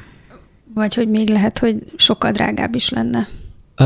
Hát, hogyha így nézzük, nem lehet pontosan tudni, tehát hogy az egész biztosan mondhatjuk, hogy 5G hálózat, de ugyanígy 4G-s vagy 3G-s hálózat is soha nem lesz a világ bármilyen, bármelyik pontján. Tehát ugye az Antarktiszra valószínűleg soha nem fognak kihúzni egy kábel, de nem, hogy nem kell ennyire messzire menni. Az Egyesült Államoknak is vannak olyan részei, ahol az emberek nem számíthatnak arra, hogy valaha is mobil interneten fognak tudni csatlakozni az internethez. A Starlink-el ez lehetségesé válik, viszont az, hogy, hogy ez mennyire fog megtérülni, azt ma még nem lehet megmondani, tehát az Elon Musk az nyilván ezzel kapcsolatban is nagyon optimista, de az még a jövő zenéje, és legalább egy ilyen 5-6 év lehet, mire kiderül, hogy ez piacilag egyébként versenyképes és hogy ebből lesz-e bevételük. Az Elon Musk egyébként ebben reménykedik, tehát ő, ő az egész Starlink rendszert azért kezdte el, nagy részt megvalósítani, mert részben ebből szeretné fedezni a marsutazásnak a hatalmas költségeit, tehát ő nyilvánvalóan... Elképesztő megszállottsággal csinálja, az biztos, de a többiek is, tehát az a brit milliárdos is, aki most volt fönt ezen a ö, kis űrutazáson. Virgin Galactic igen, elnöke, igen. igen. Hát az az igazság, hogy ugye tehát ahogy ez látszik, ennek ma inkább a potenciája az, ami hatalmas. Tehát így a űrkutatás kapcsán azért ilyen elképesztő pénzeket mondanak, amekkora üzlet lehet. Ez Jeff Bezos például, ugye ő, aki szintén most járt az űrbe, a, ő, ő azt mondta, hogy például nem lenne rossz ötlet a szennyezőiparágakat kitelepíteni az űrbe. Tehát Igen, ez annyira skifinek hangzik. Igen, ez ma még annak hangzik, de rengeteg... De ennek van realitása? Rengeteg ilyen ötlet felmerül. a földet, és akkor most az űrt is. Igen, ezt szokták mondani, Igen. hogy na most a milliárdosok még, a, még az űrt is teleszemetelnék, de hát azért lássuk be, hogy tehát vannak olyan szennyezőiparágak, amik lehet, hogy jobb lenne, hogyha a Holdon működne, mintha a Földön. És ha, le, ha meg lehet oldani, és és így, így jól lakik a kecske, meg megmarad a káposzta, ez nem biztos, hogy egy rossz ötlet. Tehát ezek igen, ma nagyon sok ilyen ötletet dobnak föl, de ennyi ötletből lesz olyan, ami, amivel lehet valamit kezdeni, ami kiforja magát valahova, és ezért mondják sokan, hogy igen, ennek a potenciája hatalmas, ezért a milliárdosok, a befektetők, a Elon Musk, a Jeff Bezos és a hasonló figurák között, ezért van egy versenyfutás az űrért a nemzeteken kívül. Hm. Pontosan ezért, mert ez, egy, tehát ez lesz a következő nagy üzletág. Ami csúnyán hangzik, de ennek lehet előnye is. Hm. Áron. Ez nem csak a következő nagy üzletek, hanem valójában azért az űripar az már most is egy nagyon nagy üzletek az Euroconzult szerint. Ők egy ilyen 385 milliárd dollárra becsülték a, a teljes űripart, egy nagyjából 310 milliárd dolláros bevétellel. Igen, hogy kicsit felfoghatóbb legyen, hogyha összehasonlítjuk mondjuk az okostelefon piacsal, az okostelefonpiacnak nem volt jó éve tavaly a lezárások miatt, nagyjából egy ilyen 400 milliárd dolláros bevétele volt, tehát az látható, hogy a, a kettő terület az már nagyságrendileg összehasonlítható egymással, és akkor ez még tegyük hozzá, hogy, hogy általában minden elemző azt várja, hogy az űripar az egy elég komolyan fog fejlődni, tehát öt év múlva már egy 500 milliárd dollárnál magasabb, vagy nagyobb piacra becsülik ezt a területet. Olyan fura, mert az jutott eszembe, hogy említettétek, hogy már 80-as évektől kezdve gyűjtötték a szondák a mindenféle adatokat a Földről, és azért mondjuk például a felmelegedésről, vagy az éghajlatváltozásról már elég komoly adatmennyiség gyűlt össze a 80-as évek végén, 90-es évekre, és mégis mintha még most is felfellángolnának viták azzal kapcsolatban, hogy akkor van-e felmelegedés, vagy nincs, van-e klímaváltozás, vagy nincs, van-e klímakatasztrófa helyzet, vagy nincs. Igen, de ez igazából ez annyira nem az űrkutatás, tehát itt a lobbitól kezdve az, hogy nagyon nehezen jutottak át ezek az információk, véletlen vagy nem véletlen, tehát ez, ez, ez, a legkevésbé sem az űrkutatáson múlik, ez, hát ezek a mi földi dolgaink, igen. Egyébként mennyire látjátok azt, hogy a tudománynak sikerül leküzdenie a, a politikát, vagy a diplomáciai nehézségeket, hogy ott azon nemzetközi űrállomáson mégiscsak mindenféle náció részt vesz. Hogyan működik ez az elmúlt években? A nemzetközi űrállomás szerintem az ilyen szempontból egy nagyon szép dolog volt. Tényleg a hidegháború után orosz-amerikai együttműködés, oroszok vitték az űrhajósokat, amerikaiak építették az űrállomást, orosz modulok is volt, van egy orosz meg egy amerikai fele, ugye, tehát ez szerintem tényleg ez egy nagyon-nagyon szép dolog. Más kérdés, hogy ennek voltak ugye anyagi okai mindkét fél részéről, mind az orosz, mind hát a Szovjetunió összeomlott, amerikaiaknál viszont nagyon nem támogatták az űrkutatást, és hát ami a jövőt illeti azzal kapcsolatban, meg hát azért úgy tűnik, hogy nem a nemzetközi űrállomás lesz a jövő, az oroszok egyre többször felvetik, hogy ők kihátrálnak ebből, egyre inkább... Azért ar- is pusztul le, ahogy mondtad korábban. Hát amúgy is van egy lejárati ideje, most úgy hm. mond, tehát azt már közelíti, de az oroszok például nem is nagyon szeretnének már a következő a említett Lunar Gateway-ből, tehát a hold körüli űrállomásból közösködni az amerikaiakkal, inkább a kínaiak felé mozdulnának el. Tehát kezd visszatérni ez a blokk mentalitás, ami jelezte a nemzetközi űrállomás előtti időket, ami szerintem így diplomáciai szempontból mindenképp egy visszalépés. Mm. Tehát jobb lenne, hogyha egy ilyen nemzetköziség érvényesülhetne a világ űrben, nem pedig a nemzeti érdekek.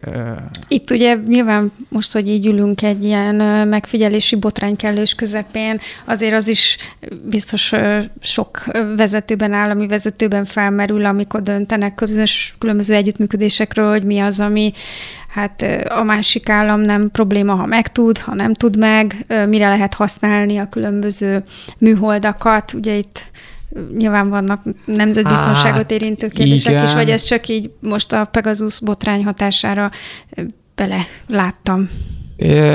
Van bizalmatlanság, az tény. Tehát az oroszokkal szemben felmerült, és, és, és amennyire lehetett látni nem alaptalanul, hogy ők bizony teszteltek olyan fegyvereket, amit az űrben lehet használni. Ezek nem is olyan fegyverek, amik emberek ellen irányulnak, vagy a Föld ellen irányulnak, ezek kifejezetten szatelitek ellen irányulnak. Na most az amerikaiak nem örülnének neki, ha kém, katona és a többi műholdjaikat megbénítanák, de úgy tűnik, hogy az oroszok már például tesztelnek ilyen technológiát, mm. tehát legalábbis erősen feltételezhető. Áron? Hogy ez, ez egyáltalán nem, nem egy légből kapott dolog, tehát hogy természetesen minden ország folyamatosan törekszik arra, hogy a lehető meg, legtöbbet meg tudja katonailag a többi országról, és természetesen minden eszközzel kémkednek, amivel csak megtehetik és, és éppen ezért persze minden ország törekszik arra, hogy a saját műholdrendszerét használja. Egyébként éppen májusban vagy tavasszal dr. Böröndi Gábor, és aki a Magyar Honvédség parancsnokának a helyettes, az arról beszélt a Magyar űrprogrammal kapcsolatban, hogy, hogy Magyarországnak is vannak vannak ilyen műholdsávjai, amiket most jelenleg más országok bérelnek tőlünk, de hogy elképzelhetőnek tartja, hogy 5-7 éven belül Magyarországnak legyen egy ilyen saját műholdrendszere, ami azt jelenteni, hogy a kommunikációt a Magyar Honvédség ezen keresztül tudja lefolytatni. Na hát most ez nyilvánvalóan... De ha most van, akkor miért adják bérbe? Azt hiszem, hogy Magyarország nak eddig nem volt meg a kapacitása arra, mm. hogy olyan kommunikációs műholdakat állítson pályára egyedül, ami lehetővé tenni azt, hogy egy, egy, egy ilyen műholdrendszert kiépítsen, de ma már erre valószínűleg, vagy a közeljövőben erre valószínűleg lesz kapacitásuk. Már részben említettétek a és egy kicsit itt el is nevetgéltünk azon a közhelyen, hogyha teleszemeteltük a Földet, akkor teleszemeteljük az űr, de hogy egyébként tényleg nagyon sok szonda van kín. Volt is most egy talán ti is tudósítottatok róla, hogy valamelyik óceánba ö, belepottyant a, az egy, egyik ilyen orosz ö, egység, ö, műszeregység. Most a Pierce Igen. Legutóbb. Igen, de az tervezett volt. Ja, az tervezett volt. Ö, igazán... De hogy azért így potyognak le dolgok hát, az égből. Igen, de hát a Pierce-et azt ugye azért kellett eltávolítani, mert, mert a, az Anauka, amiről beszéltünk, hm. az ment a helyére. Tehát ugye ott az egy dokkoló modul volt, az most le, le kellett legózni, és akkor a helyére pöccintették a naukát. De hát nem tudott az egész, ez egy viszonylag nagy darab, ez nem tudott az egész elégni, amikor visszatért a légkörbe, úgyhogy ami maradt, az meg bezuhant a csendes óceánba, de ez talán nem is ez a nagyobb gond, hanem, hanem valóban tehát az a sok űrszemét, ami kering a bolygó körül. Mert azok időnként bekerülnek a Föld légkörébe. Hát igenis, meg, meg konkrétan veszélyeztetik a ott lévő műholdakat, a űreszközöket, stb. Hogy, hogy ebből még nem lett gond? Vagy csak nem tudunk róla? Hát egyrészt ezek más pályán vannak. Tehát, ezek, tehát például, ha egy, egy műholdnak így lejár a szavatossága, akkor azt elviszik egy olyan pályára, ahol elvileg nem lesz útban. De azért, hogyha nagyon sok van, azért az probléma. Tehát jelenleg meg sok van, úgyhogy a legkülönbözőbb kísérletek vannak faműholdak, talán gomba műhold, nem? Egyszer írtunk, hogy mintha, mintha, mintha már terveztek volna olyan műholdat, ami ilyen növeszthető gombákból, hogy az is lebomlik. Te. Tehát már nagyon sok kísérlet van arra, hogy igen, ezt a problémát valahogy kiküszöböljék. De azért ez nem lehet cél, hogy, hogy oda olyan dolgokat lőjünk ki a világűrbe, amivel már mi magunk nem tudunk mit kezdeni. Ö, ö, tehát, hogy a szemetünket az uh-huh, űrbe telepítsük. Nyugtassatok meg, hogy ez nem Hát szerintem ez jelenleg, tehát hogyha mit tudom én, tehát hogyha most úgy kérdezett, hogy a nukleáris hulladékot Például. föl... Hát szerintem ez drágább lenne, mint amennyiért ma ezt a Földön meg lehetne oldani. De hogy lesz-e valaha a Holdon mondjuk nukleáris hulladéktemető, szerintem ez, ez viszont ez olyan, amit lehet, hogy nem lehet kizárni, nem tudom. Áron, Hát a földkörű pályára semmiképpen sem, de nem csak földkörű pályára lehet gondolkozni. Tehát a nukleáris hulladékról például tudni kell, hogy ugye a hosszú távú tárolás az nem egy megoldott dolog, mert itt tízezer vagy százezer években kell gondolkozni, és az emberiség egyszerűen nem rendelkezik azzal a technológiával, hogy százezer évig kitartó dolgokat építsünk, és oda elrakjuk. Tehát a nukleáris hulladékot, amióta van nukleáris hulladék, azóta át átmeneti helyeken tárolják. Lehetséges lenne egyébként, hogy, hogy az lenne rá majd valamikor a megoldás, hogy egyszerűen kiüljük a világűrbe. A, a jelenlegi kapacitásokkal ezt nem lehetne megvalósítani, tehát ahhoz sokkal nagyobb rakéták kellenének, és akkor ez is valószínűleg fel fog merülni ötletként. Egyenlőre úgy tudom, hogy nem született végleges döntés nagyjából sehol arról, hogy mit is akarnak kezdeni ezzel a nukleáris hulladékkal. Most itt főleg a naprendszeren belüli kutatásokról beszéltünk. Vannak egyébként olyan fókuszpontok most az űrkutatásban, amelyek kívülre tekintenek, vannak ebben nagy előrelépések, hogyan látjátok ezt? Mi, miről írtatok legutóbb, ami naprendszeren kívüli? Hát ugye az exobolygókat, azokat folyamatosan kutatják, egyre jobb űrtávcsöveket bocsájtanak föl, egyre jobb megfigyelési módszerek, egyre több adat rendelkezésre. Jelenleg a fókuszban ugye a földszerű bolygóknak a kutatása áll. Tehát olyan bolygók, amik valamilyen szinten hasonlítanak a Földre, össze is állítottak egy ilyen listát, ilyen top 7 bolygó, ami földszerű, és ahol mondjuk akár élet is lehetséges. Ha mondjuk valaki ezeket megnézi, akkor azért szomorúan kell konstatálnia, hogy ezek a helyek is azért erősen kompromisszumosak a Földhöz képest. Tehát most függetlenül attól, hogy a szóban nincs, hogy oda eljussunk, mert hát ugye a Marsra is átjutnunk egyelőre nagyon nehéz, nem hogy a naprendszeren kívülre egy másik naprendszerbe. Ez a bolygó, ez egy nagyon egyedi bolygó, úgy tűnik olyan szempontból legalábbis, hogy minden itt van, ami nekünk kell. Úgyhogy ilyen szempontból mindenképpen tanulságosak ezek a kutatások, de a bolygók kialakulásáról, a naprendszerek születéséről is egyre többet Nagy boomról. A, a nagy boomról, a galaxis működéséről, a galaxison belüli mozgásokról, sőt, hát most már ugye már egyre inkább kezdjük talán közel kerülni hozzá, hogy egyáltalán az univerzum hogy fest, ami, a, a, aminél nagyon sok ellentmondásos adat meg elmélet van. Pont a múltkor volt egy nagyobb teória arról, hogy elképzelhető, hogy véges az univerzumunk, mert ez se százszázalékosan tudható jelenleg, hogy véges-e vagy végtelen, és hogy lehet, hogy egy ilyen tórusz, tehát ilyen fánk alakja van.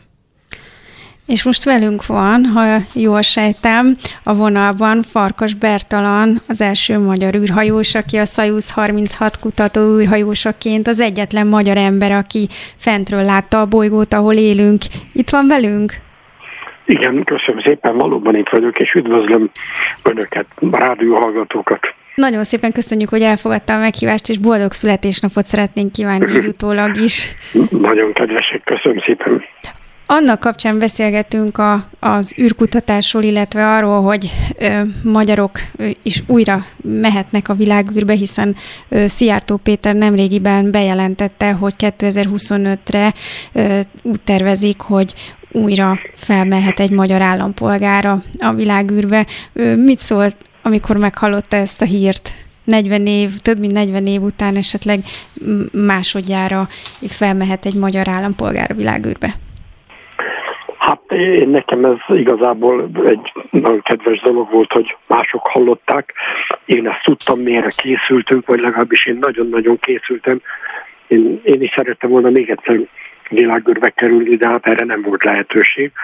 És én úgy gondoltam, ha már én nem megyek, akkor meg kell ragadni az alkalmat, és mindenhol mindenkivel, aki ebben a dologban felelősséggel dönthet, hát álljanak mellém, és oldjuk meg ezt a problémát közösen. És én nagyon örülök annak, hogy a Szijjártó miniszter úr is ezt az elképzelést támogatta és támogatja. Nagyon örülök annak, hogy a Orbán miniszterelnök úr is támogatta és támogatja, és én úgy gondolom, hogy hát nekem, ha felejtenek, akkor én maximálisan partner leszek a kiválogatásban, illetve a felkészítésben. Épp azt akartam és... kérdezni, hogy mennyire vonták be eddig az előkészületi munkákban. Itt a miniszter biztos asszonynal beszélgettünk pár perccel ezelőtt, aki azt mondta, hogy már nagyon intenzív az előkészületi munka. Hát ez valóban így van. Hát ebben az évben lesz még egy fantasztikus dolog, hogyha sikerül Nemzetközi űrhős Szövetség kongresszusát megkapta Magyarország, mm, hogy megrendezhetjük. Tavaly szerettem volna, tavaly nem sikerült a Covid miatt, és az idén, hogyha minden sikerül, novemberben idejönnek különböző országok űrhajósai, és hát természetesen be fogjuk nekik is jelenteni, hogy van egy ilyen elképzelésük.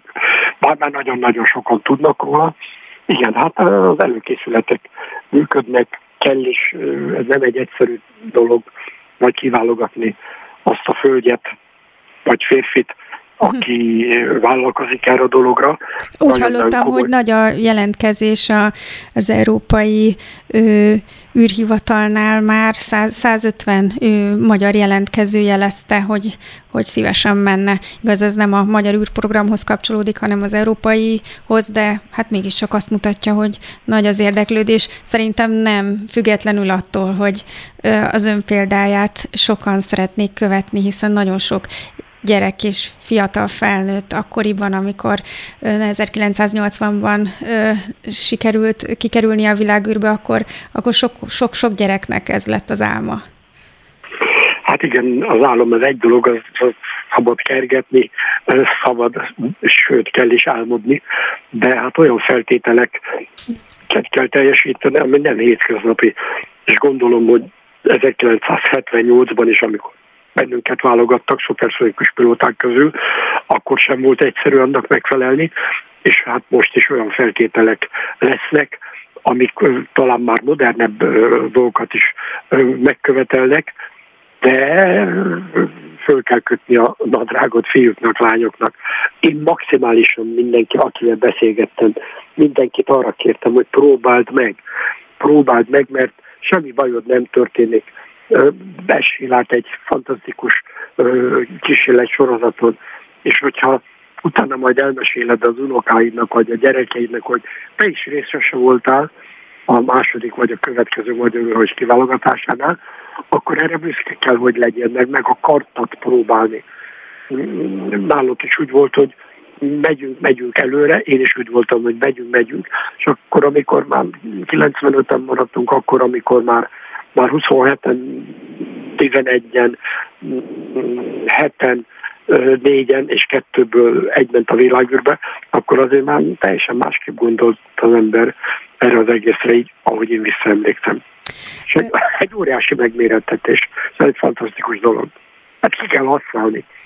Beszélgettünk itt a stúdióban arról, hogy manapság már a, a pénz is nagyon benne van ebben az egészben, már a kereskedelmi vonalon értem, és hogy sok űrturista vár arra, hogy, vagy űrturista jelölt, hogy felmehessen.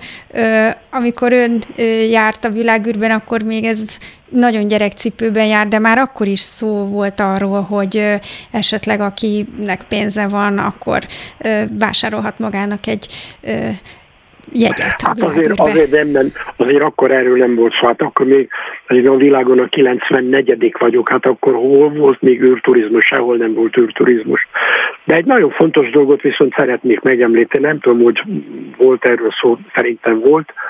A második, a következő magyar űrhajós, akár férfi, akár nő, azért fontos, a kiválogatás során és felkészítés során, mert nem turistaként fog a világűrbe kerülni, uh-huh. hanem olyan felkészült mérnököt, orvost, vagy éppen a szakmához nagyon értő valakit, aki kell, hogy olyan tudományos kísérlet sorozatot hajtson végre, ami, amelyek magyar kísérletek, nyilván egyeztetve a külföldiekkel, most függetlenül hogy kikkel fogunk repülni, velük egyeztetve, és olyan sikeres kell, hogy legyen, mint amilyen volt annak ide a mi repülésünk.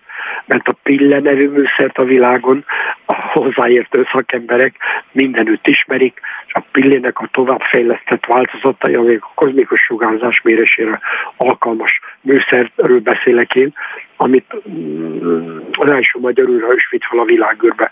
Ilyen először fordult elő, hogy a világűrben lévő űrállomások fedélzetén bárhol lehetett mérni, sőt, mit nem csak a fedélzetén, a későbbi változatok, az űr úgynevezett sétát, ez nem sét, ez egy nagyon komoly dolog, amit nem az űr belsőjében hajtanak végre, hanem az űrállomáson kívül. A szkafanderőkben, az amerikai és orosz szkafanderekben van egy zseb, ahol ezt a műszert úgymond elrejtik, elhelyezik, és akkor ennek a műszernek az adatai továbbítják egyből le a földre. És hát ez a műszer 41 éve, vagy 41 és fél éve gyakorlatilag ez megállta a helyét. Több mint 80 ezer kísérletet hajtottak már végre, eszelték. Ez egy fantasztikus dolog, én erre hihetetlen büszke vagyok, mert magyar szakemberek, magyar mérnökök, kutatók tervezték, és én gondolom, hogy a mostani csapat is felkészül arra, hogy olyan tudományos programot tesznek a leendő űrhajós kezébe, mm, amire felkészülten uh-huh. fog világba bekerülni, és akkor mi visszajön, akkor mi meg sikeresen megölelve fogjuk ünnepelni, fogunk húrázni, és ez egy csodálatos dolog lenne nekem is én ezt meg, még megélni.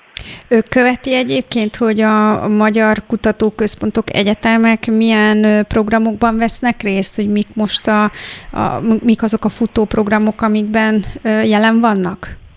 Hát igen, követni követem, de nyilván ez sok mindentől fog változni.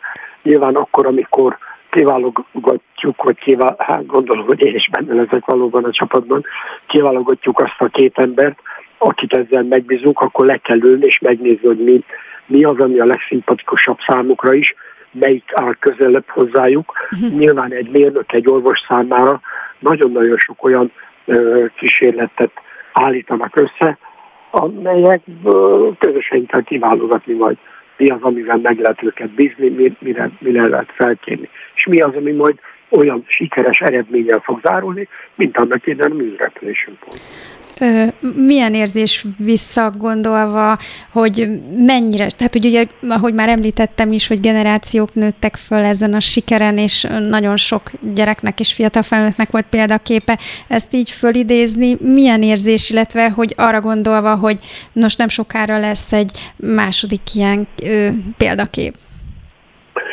Hát én maximálisan örülnék. Hát nem létezik, hogy magyarok közül ugyan néhány millió vagyok mindössze, de hát nem létezik, hogy ne találnánk olyat, aki ugyanúgy szívesen a megbízák ezzel a feladattal vállalja. Nem, nem érzi, hogy túl sokat kellett várni, vagy túl sokat kell várni itt már? Ezt én nagyon, de mondtam az előbb, hogy én szerettem volna még egyszer a világűrbe kerülni. Akkor hogy az szerettem... anyagi okok miatt állt le, vagy az diplomáciai? Nem, nem, nem, nem. Nem, nem, nem, nem. Hát aki ismeri a történelmet, hát nem kell ezt különösebben uh-huh. ragozni. Hát 1980-ban repültem, 80-as évek végén már bonyolultabbá vált a diplomáciai, illetve a politikai helyzet. Utána szétesett a Varsói szerződés, szétesett a szocialista tábor, akkor már a szovjeteknek nem az volt a legfontosabb, hogy repültessenek külföldi űrhajósokat, örültek annak, hogy a saját űrhajósok űrhajósok életét meg tudják menteni, illetve tovább tudják foglalkoztatni őket. Teljesen más politikai környezet vett körül bennünket. Utána Magyarországon sem az volt a fontos. Hát annak idején meg kellett magyarázni a parlamentben ülő politikusoknak, hogy űrturizmus és profi módon felkészült hajós között nagyon nagy különbség van. Tehát azért elnézést kérek hát aki ott ül a parlamentben felelősségteljes, úgymond házi feladatot lát el, hát annak azért csak tudni kellene, hogy a profi űrhajózás, ahol tudományos programot kell végrehajtani, és nem azért kell a világőrbe menni, hogy kipróbáljam a, a világűrt. Most jelenre ott, egyelőre ott tartunk a 2021-es években, hogy igen, az űrturizmusra fel kell, hogy készüljenek a nagy űrhatalmak, mert olyan űrállomások lesznek majd valamikor a jövőt illetve a világűrben, amelyeknek a fedélzetére csak űrturistákat fognak felküldeni. És hogyha pénzük van, és az orvosok is engedik, akkor nincs probléma. De egy profi módon felkészített űrhajós tudományos programja az egy állami feladat lesz. Arra büszke lesz a magyar nép újból, és erre ezt a kettőt nem lehet összekeverni. Uh-huh. Hát nagyon szépen gondolom köszönöm. Én. Hát elnézést gondolom én nyilván. Nem, nem, nagyon Aztán fontos volt, amit elmondott, és nagyon szépen köszönjük, hogy me- megosztotta gondolatait, és boldog szülinapot kívánunk még egyszer. Köszönöm szépen, én Minden hallottam itt a legvégén Igen? egy dolgot, érdekes volt, mosolyogtam rajta, mikor a végtelenről volt szó, és valaki azt mondta, hogy hát igazából nincs, és hát én azt hiszem, hogy a végtelen menjen fel a világűrbe, és nézzen körül, nézzen körül saját személyével, vagy műszerek segítségével. Valószínű, hogy úgy tűnik, hogy nincs végtelen, végtelen ez a csodálatos mm, dolog, ami körülvesz bennünket. Na? Köszönjük szépen, abszolút. Köszönöm szépen, hogy elmondtad. Ez csak minden, minden jót.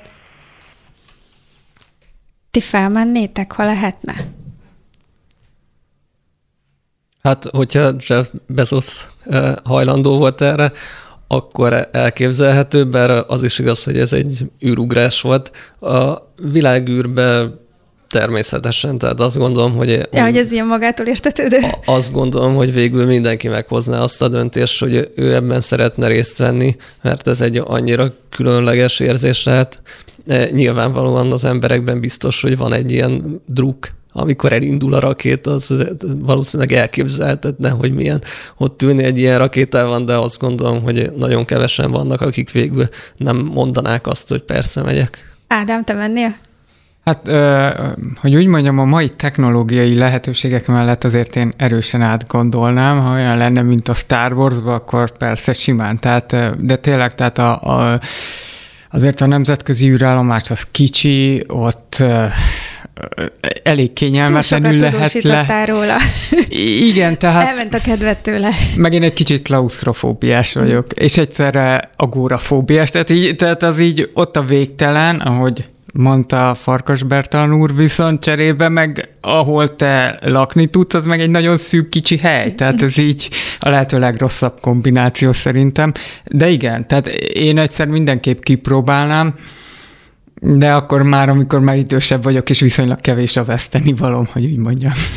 Köszönöm szépen nektek. A rakéta.hu munkatársai segítették itt az űrkutatással kapcsolatos kérdések megértését. Bobák Áron és Felkai Ádám, köszönöm, hogy itt voltatok velünk, és én megköszönöm, hogy velünk tartottak. Holnap Hont András várja önöket. Köszönöm a meghívást. Köszönjük szépen.